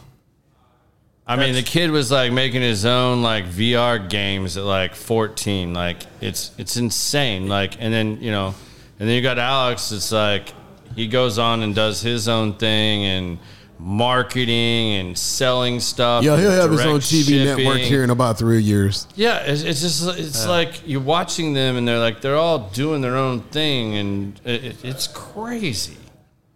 It's yeah. So it, to his point, I, I'm at home, I, and Liam was like 13, 14 years old, something like that. It may have even been 12. I can't remember, but all of a sudden, this whole full-on box of virtual reality stuff shows up at the house, and I'm like, "Hold on, where did you get this?" Well, he's been developing games in virtual reality mode, and this company Oculus shipped him all this stuff free just the whole development kit, everything. And he's developing games. He's got one out on Apple for the iPhone. And then he registers for this game in VR at the Microsoft shop, Stonebriar Mall. And I, I guess I can tell it now. So, you know, you had to be 15 or above. He's not 15, and he's winning. And this is one of those where when you win the local, you go to the, the regional, up to the national. He was to the point where if he won the next one, he goes to New York. And I'm like, Bud, at some point, they're going to ask you about your age and so mm-hmm. forth. But he's killing everybody in this game. So just phenomenal. And, and that that's Liam, and there's Alex, and there's Cole, and they've all got different talents. You, you met Alex. Met it's Alex. just it's been it's been pretty cool to step back as a dad and watch the development. And now I'm I'm trying to ensure that I can connect with each of them a little bit more in a different way as they are now young men. Um, to Garrett's point, and I never met our dad. And there's reasons, you know, everybody's like, "Well, did you ever meet your dad?" No, he passed before before I got an opportunity to. And there's parts of me that can be really upset and mad and like I, I never got to meet him. I never got to sit and talk to him. Um, and this is like one of those Jerry Maguire. I'm not going to cry on, on on a podcast. So yeah, I'm not, it's not going to happen. Um, but I never got to meet him. I one day I will, and and I'll get that opportunity. But um, it sounds like he was very much like my dad, and and my mom and dad raised me, and I'm thankful for it. Phenomenal family that I got raised into, and had the opportunity to be you know come underneath their wings. But my dad was a coach, and he also saw as I was going through sports that he was going to be coaching me, and that wasn't going to work. I was a stubborn, um, smart mouth kid that um, had a little bit of talent and thought he had more than he really had. And my dad was very old school, and that wasn't going to work. So he had started getting his degree to become assistant principal, principal, superintendent, so that he didn't have to coach me because that was going to cause some real issues. My point being is that dad was very old school, and much like when you were saying you had your dreams with dad, and uh, dad gets thrown around. It's like confusing which dad are you talking about? Yeah, like what? what do you to- have to specify? Welcome to my world. Nah. yeah, how do you? Yeah. Yeah, back to I get it. Back Trust to- me, I Yeah. get it. You're tracking. I appreciate Yeah, it. yeah. yeah. Um, you know, every dream that you had was dad, like you know, being dad and, and so forth. My dad was the same way, um, and he passed last year. Um, but right before he did, he he knew that I had found my biological family, and and he was good with it. He was happy with it. My mom is too. So that's that's been good. It's kind of like the, the the family's expanded from an overall perspective. But my point being is my upbringing, as much as like we've talked about, we have a lot of similarities, idiosyncrasies. I was born in Ohio. We both came to Texas, and we lived just very. And that was 10 happenstance. That was just a It's crazy. coincidence. It's Wow. crazy, Yeah, his. but raised very similarly. You know, I, I think. But you know, it's the similar. old school. Like we've had talks about, and being that Father's Day just passed. Um, like my, I, you know, I call him pops. You know, but my Yeah. stepdad, which was pretty much dad, he just passed about three months Mm. ago, and it's been weird because, you know, your your your mom, your mom, they'll talk shit, you know, until it really happens. Like here he goes eating all that pork. There he goes drinking all that gin. Da, da. I know your insurance is paid up. All right, just wait. Yep. And then it really happened, and she was just like, "Whoa, did I put bad juju?" And I said, "No, no, no, no, no, no. Dad knew what he was doing. He had congestive heart failure, and he continued with his bad habits.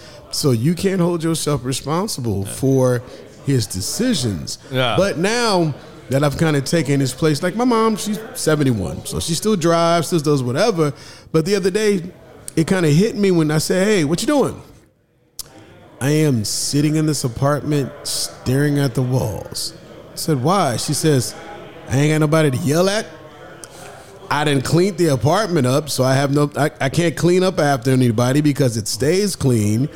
I need to go to this appointment, go to that appointment. And it's like I didn't realize how much stuff my dad actually did with her, did for her. She doesn't. I have a little brother that lives there, but it is the we we bitch about companionship until the companionship is no longer there. Yeah, uh, And you don't and I'll realize say this, you know, like my my dad or our dad, you know, he had his first heart attack when I was like 14, 15, and the first thing was quitting smoking cigarettes. He did that fairly quickly, but he continued to drink That's what did it to and my he drank dad. a lot. Yeah, I mean, like, I never really realized it until I got much older and after the fact because he wasn't a bad drunk, he wasn't a mean drunk, he wasn't an abusive drunk, anything like that. Like, but he he liked his scotch and water. But I mean, like, and you know, at one point he said, you know, if I can't live my life at least the way I want to, then I don't want I don't want to live. And, you know, that's one of the things I go back to when I was one of the people that had to go in there and say when they were working on him and he'd been gone for 20, 30 minutes and you're just racking up more medical bills was like, hey, he's gone. Even if by some random ass miracle they bring him back right now, he ain't gonna be able to live his life the way he wants to. So it's my suggestion that we all go in and say goodbye and make peace with this and let him go on to whatever the That next is scary. 'cause next that is part. exactly what happened to my but like stepdad. that's exactly. that's, that's what I had to do and like you know and like again I was middle of summer in a drought and I walked outside Plano Presby when I went outside to smoke a cigarette not even gonna lie and try to get my wits about me again and it rained over Plano Presby for all of 10 freaking minutes and then it went away and it was the only rain we got like that most of that summer. So you know it it's crazy how stuff works but i mean like yeah man you you know like i had to go through that with my mom too and i'm not going to dive deep into this i know she's watching this but you know my mom didn't start dating again for a long, long time, and my mom was too young not to date again. But being back home and helping my mom with the house and everything else, and her helping me with what I was going through in my life at that time, and watching your mom go through dating, I, I, I don't wish that on anybody. Like, you know, I am, I can't even say how grateful I am that I have a badass stepdad. Like, you know, like Chris is an amazing guy. I love him to death. You know, he's never tried to replace my dad. He never tries to be my dad. He's always tried to be my friend. He treats me with the utmost respect. I know he fully, truly loves my mom and that she's happy and he's happy. And man, I can't ask for anymore. But, you know, both of you be thankful that your mothers are at an age where they probably aren't going to date or aren't thinking about dating because I promise you, you know, my mom hadn't been on a date in I don't know what. I mean, at the time I was 24, so she hadn't been on a date by the time she went on one in 30 years. Dating ain't the same 30 years later, mm-hmm. is all I'm going to say. It's like when you have to start giving your mom dating advice and stuff, like, Well, see, my holy parents- smokes, I'm like, yo, hey, trust me, I want to know as little as humanly possible, but, but, mom, please just tell me this dude's name, his phone number. If you're not going to come, because I was living with her at the time, if you're not coming home tonight, just send me a text and say, I'll see you tomorrow. I ain't going to say shit else. I ain't going to ask any questions. I don't want to know. I don't want to think about it, but I want to know that you're okay. My And, parents you know, actually that's, got that's divorced. tough to go through. My parents got divorced when I was like sixth, seventh grade. They got divorced. And well, my mom and stepdad, they got remarried when I got back from the army. No way. I was like, well, shit, that means didn't need nobody wanted neither one of y'all. So y'all actually got back together and worked it out. And I never forget. cool. My mom tried to date and do all that. So me and my two brothers, you know, my brothers from my mom, you know, we worked her down the aisle. And when the minister said, "Who gives this woman?" we was like, "Please take her, take her back. Just here you go, here you go." We pushed her right on down, and it was just like, and you know, because they they're married at first when I was small. That's why I ended up being raised with my grandmother because, uh, you know, that was the seventies, and stepdad was all into that pimping, smacking her around, and all this crazy stuff. And then one day, my grandmother took a twelve gauge up to the house, blew the front door off, took two shots at him, missed him by that much and said, "You're moving with me. If your mom want to stay with him, that's on her." And that's how that went. So the second time around, I'm scared of his grandmother, and I've never met Big her. Mama My said no. grandmother was no four foot eleven little Indian woman, and she was. I, I went to the army and laughed at the drill sergeants. Uh-oh. I like, bruh, I ain't scared of none Got of y'all. nothing on grandma. This one Have you back ever here, met my but- grandma? J- man. And and I'll never forget when he was standing at the altar again. He turned around and looked at my grandmother, and she's like, "Oh hell, y'all old enough now. I don't care what you do. Go ahead." and he turned right back around. I was like, "Oh my god!" Like, it's life. Uh, Kevin Hart said it best. I can't make this up. So many different things from you guys, born in Ohio, moving to Texas, meeting and all that. Life just has a funny way of playing itself out. Amazing. Yep. Yeah. Um, when you look at your kids, I was going to ask you about your kids. Did, Yeah. did you influence them in any way, or did they just take their own paths to what they're doing? You know, you, you bring up an interesting topic. So again, going back to kind of how I was raised, how we were raised, I think um, from an old school, more disciplinarian, I'll say. And and one of the one of the toughest things that I've had to learn probably over time is where I tried to impose this is right, this is wrong, and that knowledge of good and evil or that knowledge of right and wrong that I tried to impart upon them as opposed to letting them learn on their own. Mm-hmm. And uh, that's been a hard thing because for me, I don't want to see, I don't see anyone suffer. I don't want to see, especially my family, my friends, my kids, go through something. I know that's going to hurt. Don't do that. And I want to try to keep you from that. Don't do that.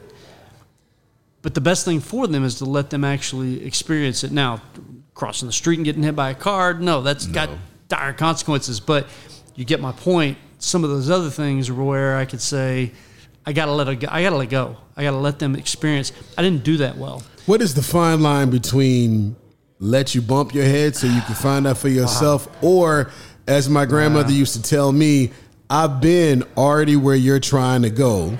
So why don't you listen to me so you can so you can save yourself a lot of hurt? But like you said, people don't believe the stove is hot, no matter how many times you tell them until you let them touch it. Then they turn around and look at you like, why didn't you tell me? You know how interesting you use that as your analogy because that was about to say that's the exact thing that happened. It happened with Alex, that was here two weeks ago. So Shocking. Sh- yeah, I know that surprises you. So Alex was probably 12 or 13 years old. And we've got a trip coming up to Brazil. We go back. We try to go back at least once a year to see Tammy, Tammy's family. And the grill was on in the back. And I said, Alex, don't touch that. It's hot. It will burn you. And I left, and Alex is Alex, and he put his finger on it. As smart as he is, touches the grill at 12. So we travel to Brazil, and he's got this big blister and everything else. And so, great analogy. Where's that? Where's that line? I all I can do is tell them, and I'll forcibly, not anymore, but I mean, I think I would forcibly intercede in situations where, like crossing the street, mm-hmm. you grab them. You don't let them experience that, obviously. But that line is, I think, if they can recover from it, if they can heal from it, you try to use your judgment, let them experience it. You tell them about it, you educate them on it, but they. Look, I'm using my three boys are the kind they just have to go through it, And that's what I'm doing with my 14 year old right now. So I say, look, here's the deal. You know what, Jesse? Nah, I'm done. Let's do it your way. Let's let's just do everything. Yeah. Let's do it the way you see fit. I won't interrupt and whatever. And when everything that goes wrong said I go wrong, I'm not even going to say I told you so. I'm just going to let you keep on bumping your head till you be like, you know what, Dad, let's try it your way. I said, "Oh." first time he ran away, this dumbass ran away in Dallas, Texas in February. It's negative 16 outside. He takes out the trash. He stores his backpack in the corner mm-hmm. and he leaves. So I'm like, damn. The trash can is on the side of the house. Wait, oh, he's mad. I look at the ring doorbell, takes his little backpack and his little light jacket. About 40 minutes later, and I had turned off, it was time to go to bed. Turned off the porch light. I was literally locking that door. All of us heard beep, beep, beep, beep, beep, beep. He was barreling through the door. I said, Oh, what's up? I thought you went to go get your new life. Yep. And he's looking at me shivering and cold. I said, Sit your ass down. Let's talk. And I just said simply like this The world is colder than what you just experienced when you just ran away. So if you want to do it your way, if you thought it was cold out there, wait till you get out on your own with nothing that I'm trying to teach you. Amen. And he was just like, I said, now take your ass upstairs, get under some warm blankets that I paid for. you pay and provide. Uh, and, and that, yeah, look at that thermostat. and Remember how warm it was. So two days later, I said, "So where'd you run away to?" The back of your truck. I said, "You sitting out of my truck?" Because I didn't lock the door. I didn't even think about it. I was like, and I said, "It was cold." Wasn't? He said, "Yeah, I thought I was going to be good." I said, "Exactly." But once again, and I I always take any minute I can to remind them of that. Uh, We're going to do it your way. That's I a mean, I think you got to go. I mean, you guys are like debating common sense and natural selection. Like, where, where does that boundary and line fall of letting them learn and acknowledge? I think common sense some common develops sense. from natural selection because it, it- it's not to get biblical, or whatever. But they said No, that at the go age of twelve, you know, Jesus had to because my grandma always said to me, at twelve, it's on you. I'm like, huh? You have enough common sense and things I've told you to start making your own decisions and then suffering the consequences of those decisions because Jesus did. That's what she always told me. Jesus did. I was like, ah, I can't do nothing else because Jesus did it. So I guess I gotta, I gotta decide if I'm going to come home on time or hang out with my boys. Hey, what you about to do, Biz?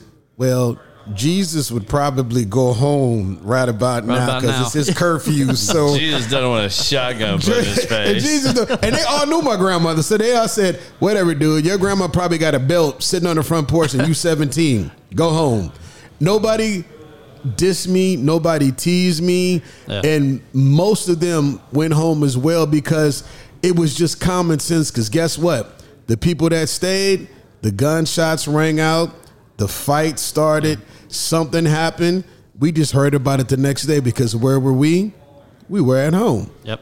It's it's, It's common fine- sense develops from those practices. It's a fine line. How do you empower your children? And to your point, you the warmth in the bed that you provided, you want them to get to the point where they can provide for their family as well. Just had that conversation yesterday. how do you you know that that that balance of of enabling them but letting them experience it's it's difficult you know it was probably i don't know five or six years ago and i was in it was a session seminar or something and somebody had said they put stats up on powerpoints and so forth and they said it was like 30% of the jobs in five to 10 years don't exist today and I think Alex two weeks ago is an example of that. I mean, that job as a creator, and look how he's what he's doing. Yes, there's marketing aspects, and there's always Yeah. been marketing and sales, and so forth. But what he's doing specifically, it didn't exist ten years ago. Plus, I mean, Gary Vee and and and the things that are out there now. So, I also have to put myself in check a lot of times, and that's difficult for me because, to his point, we are very much alike. Type A personality. Some say I have ADHD. I don't know what were we talking about. No, anyway, um, but I have to step back and let them be and let them create and let them experience. And each one of them, like we talked about earlier, is different. And the way they go about it is not wrong. It may be different than what I did or what I would maybe tell them that they should do. Well, the evolution of what they're doing, you're going to mess around and learn something. Exactly. And the crazier thing is me being over here, sitting here watching this and being interjected into their lives at this point in their lives and watching this and trying to understand my brother's family dynamics, all of that, and what he's doing. And I mean, I see what he's doing like what I would be doing. And, you know, he has a day job, he makes good money, he's invested in this gym, you know, that's, you know, big game picture and stuff like that. And then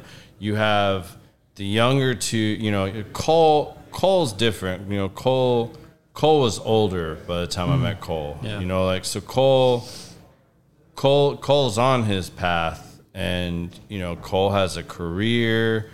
Cole is making money. You know, Cole Cole Cole kind of knows where he's going. Like he Yep. he's not he's not still figuring everything out. Whereas the other two are testing and doing what all teenagers do and Pushing limits. pushing the limits, finding out where limits are, Yep. testing boundaries, you know, trying to wrap their head about it and what they think at this time versus that time is right, wrong, and different. And then having these conversations with them when I'm still getting to know my brother.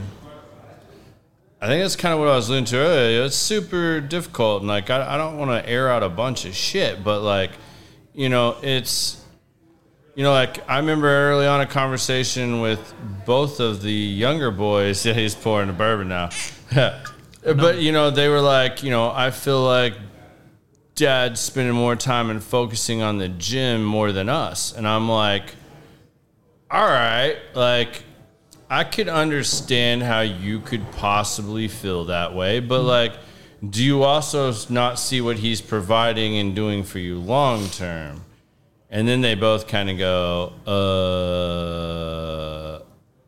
you know, it's like, It takes an outside but, source. but yeah, it's like an outside them to see it. source, but it's like you know, like how deep rooted is this? Like, because you know, both of them are very fucking intelligent. They're both very articulate. They could both debate like damn lawyers, like little lawyers, and and do. and do and the, I mean like they they will argue with brick walls. It runs in the family. Um, That's from Mom. hey, That's sorry not to me. tell you- That's yeah, not no, no, it's from you. No, I, I uh, promise. Uh, Okay. Maybe on the other side too, and you're just double screwed. But I'm just telling you, like, I mean, and I remember when I was like that as a teenager, and that I challenged everything. And I, the you know the biggest difference between me and TJ or TJ and I was TJ got caught for everything.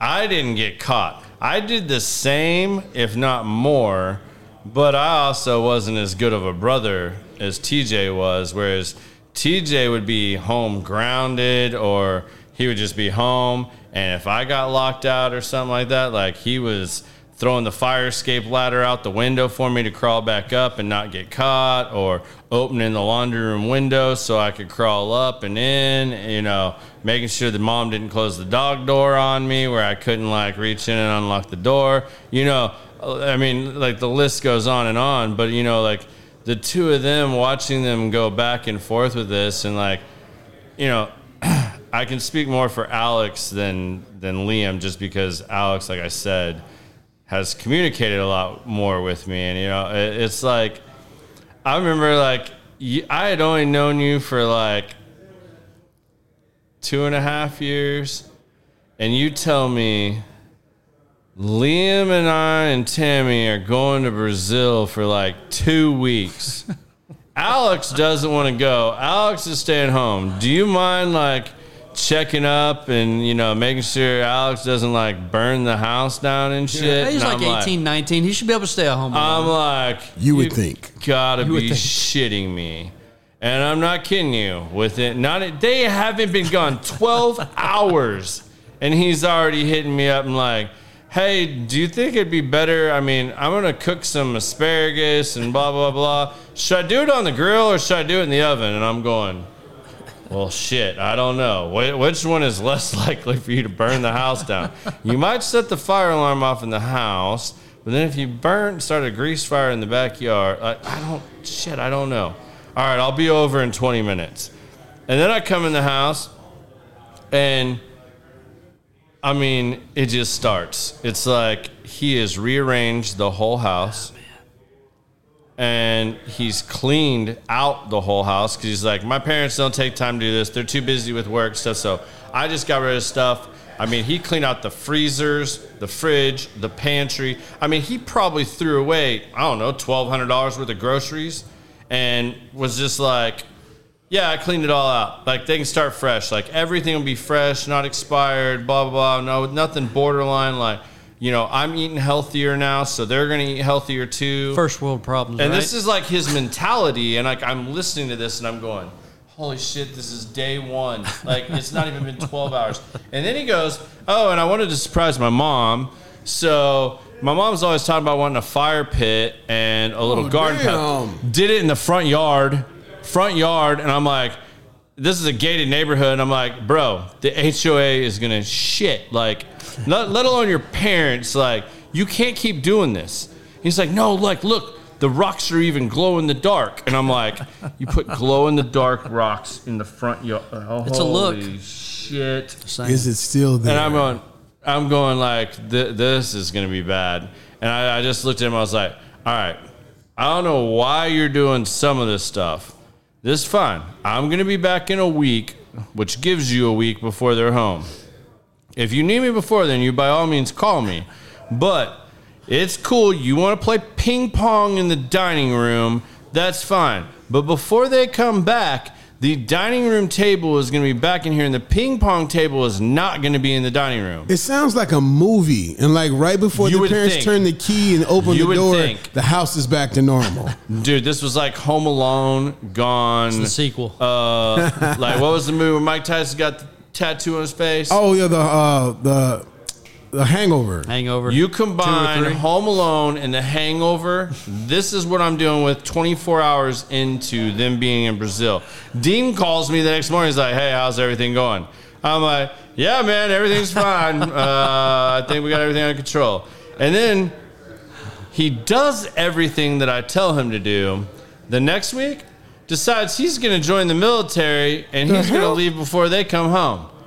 How old was Alex when all this happened? 18. 18. He was just really on the, the same dude that I met two You can, podcasts I'm telling ago. you, you can I'm have a telling you, you second could- podcast with Alex. three three years to delve into all imagine. this. Like, There's- and I'm just like, whole- I'm like, bro, I've been down this road.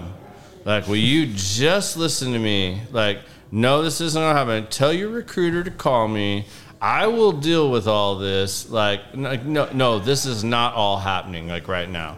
But like, I mean, like, it, it's that same balance, you know. Like, I wondered if I was fire. going too far one way or the other with my little brother when like stuff would come up after dad died because do I let him experience it on his own? Do I let him touch the hot grill?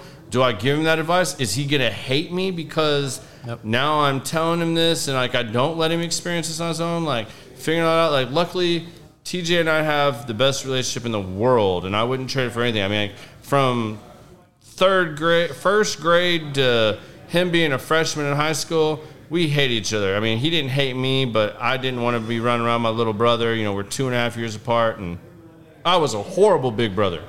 I've said this multiple times. I was a horrible big brother.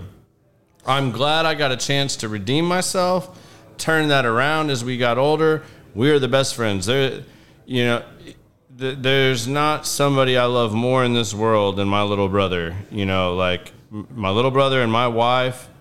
That that's top two right there. Like my wife and my little brother, but it took a lot for us to get back to that and to have that. And you know, when my dad when dad died, playing that role and you know knowing that he still needed somebody to tell him those things and someone to not always agree with him or to show that other side that is a tough ass role. And i felt like i was in that role all over again when I all of a sudden i have a 14 year old or an 18 year old nephew calling me and asking me all these questions. And then just these kids man they don't play. They they don't they research the shit out of stuff and then they make a decision like an 18 year old would. Like it is this is the decision i'm executing i'm moving forward and i'm going holy shit like it hasn't even been 24 hours. Like you've just signed your life away you've done this this and this like and your parents are on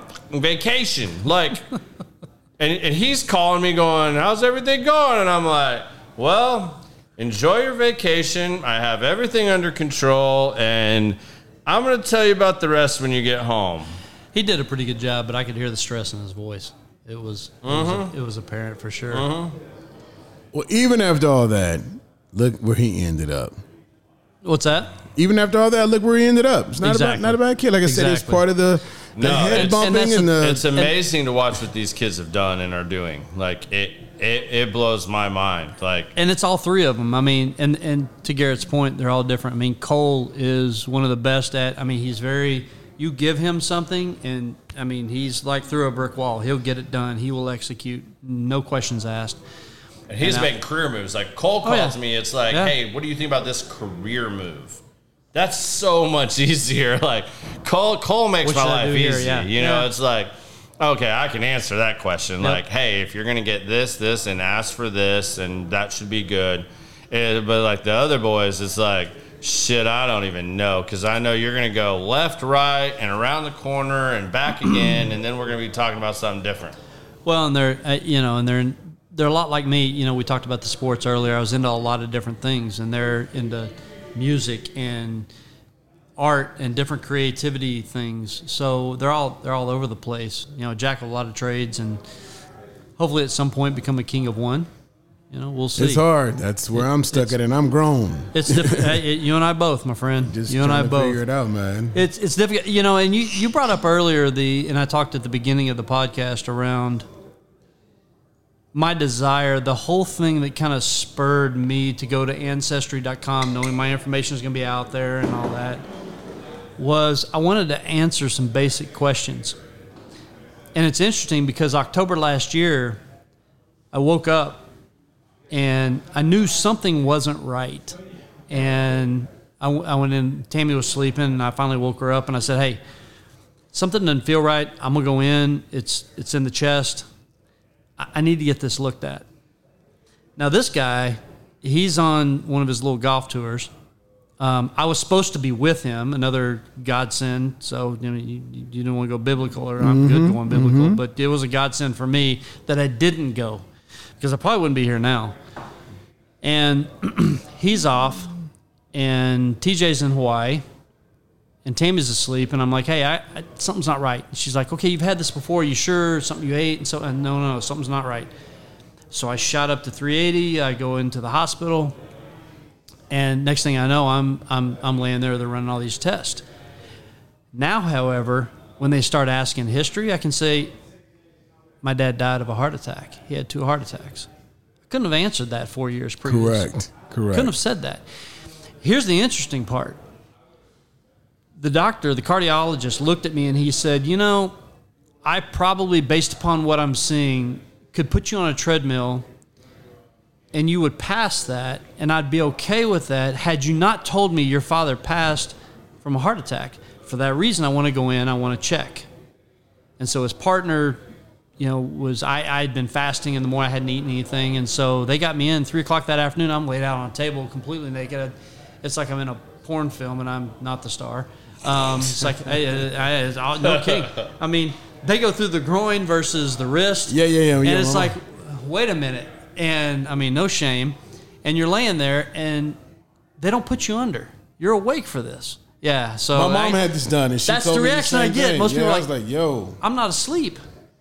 I'm awake. And they said, we'll give you a little mild sedative. I'm like, I don't know if I want to be awake for this. I want to be out." So I'm laying there and I'm calm, but they said, literally, if you haven't, your eye itches or anything, you let us know. We'll scratch it. You don't move because we're going to be in your heart. They're not kidding. You could feel the wire going through here. I couldn't do that. They'd have to put me out. There's no way. Uh, yeah.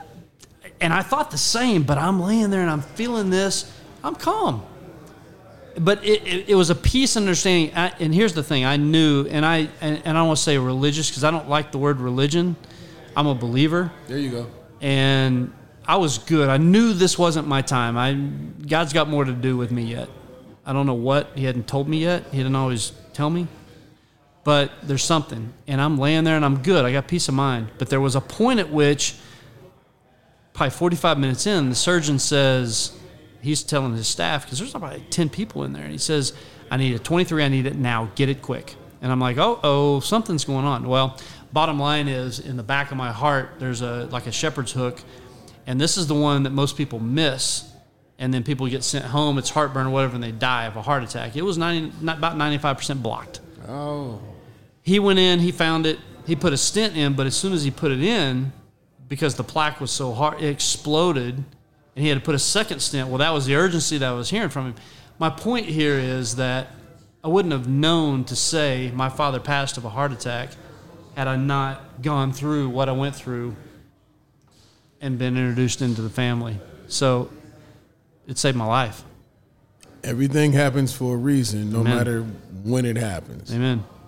So it's uh yeah, movie comes out in a couple years, I think. So Yeah. working with Hollywood on that. Yeah, just make sure you get us a signed copy of the script. I'm good. Indeed. Absolutely. All right. Well, we've almost been on here for two hours. You know, that was my biggest fear was like how are we I mean, I, I come over to your house, you come over, we- we sit and drink, we talk like this, and it's like three, four, five hours. I didn't think we'd be able to do two hours. Yeah, it's literally almost two hours. Wow. So now you're at the fun part. And I know part. you've actually seen my show, so you probably know what's coming, and you've probably already thought about. I about got five this. cents. I don't have two cents. Okay. You got five cents. Good. Glad I gave us a little extra time before we log out of here. So, you get, we're going to start off with number one. You get to leave your three boys with one piece of advice. What piece of advice are you leaving them?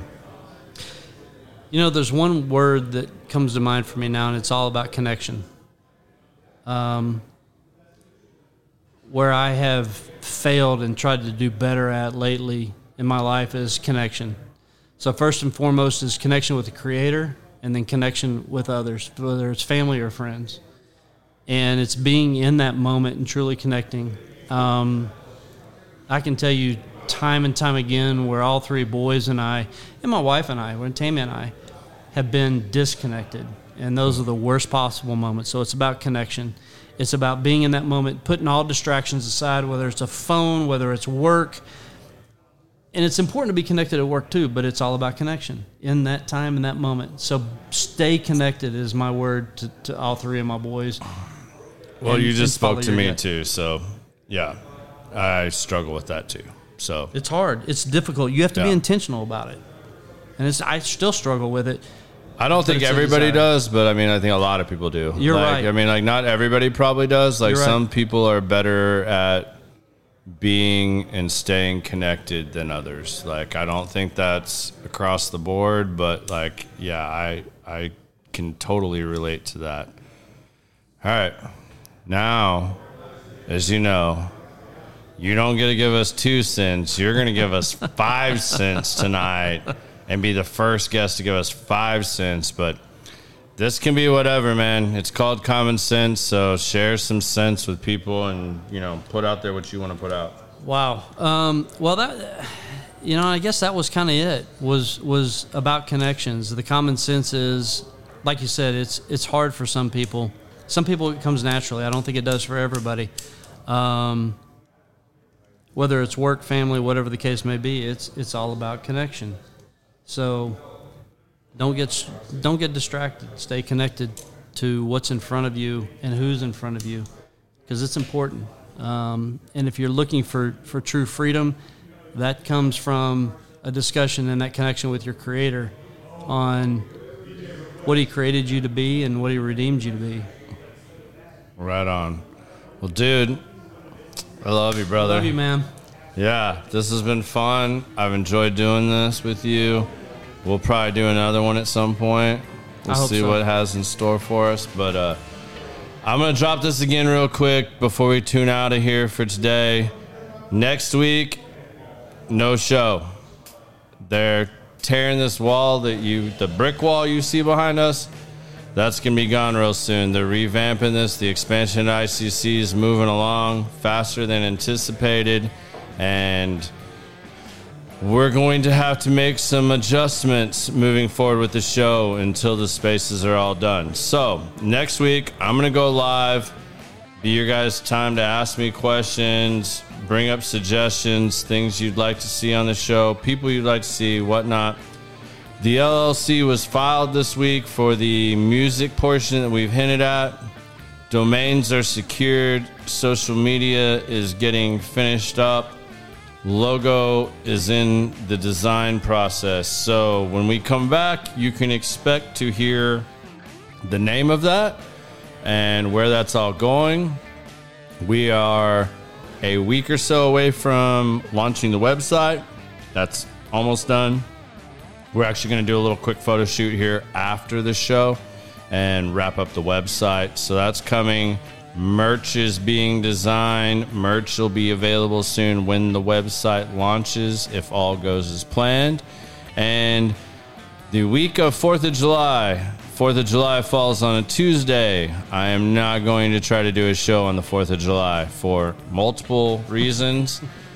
It'll probably be on the 6th. I'll make an official announcement next week. That show will be out sometime that week. Plan on it being the 6th. I'll let you know if that changes. And then after that, we'll be back to the regular scheduled show. It may not be in this same little world y'all are used to seeing us in. Uh, there's a couple of possibilities there. So, hope you guys enjoyed this show. This was one that was near and dear to my heart for obvious reasons. And hope you enjoyed my brother and I sitting down and sharing the story with you guys. Hope it inspires more of you. All I'm going to say on that note is once our story got out in our family, this happened like two more times Yeah, at least. within the very small family. I'm not gonna call all that out because those not all of them want to be called out on that, but it happened. Some other connections got made, some didn't, but some got made because of how our connection went. So Pandora's box. Opened it up. if you want to go down that route, you know, check out one of those ancestry.com 23andme. You never know what skeletons are out there in your family tree. May, hopefully yours is as good as mine and that it's all that pleasant and goes well, but hope you guys tune in again next week and well, actually the week after that. But y'all enjoy it, have a safe time and enjoy your 4th of July since we won't talk to you before then. Peace.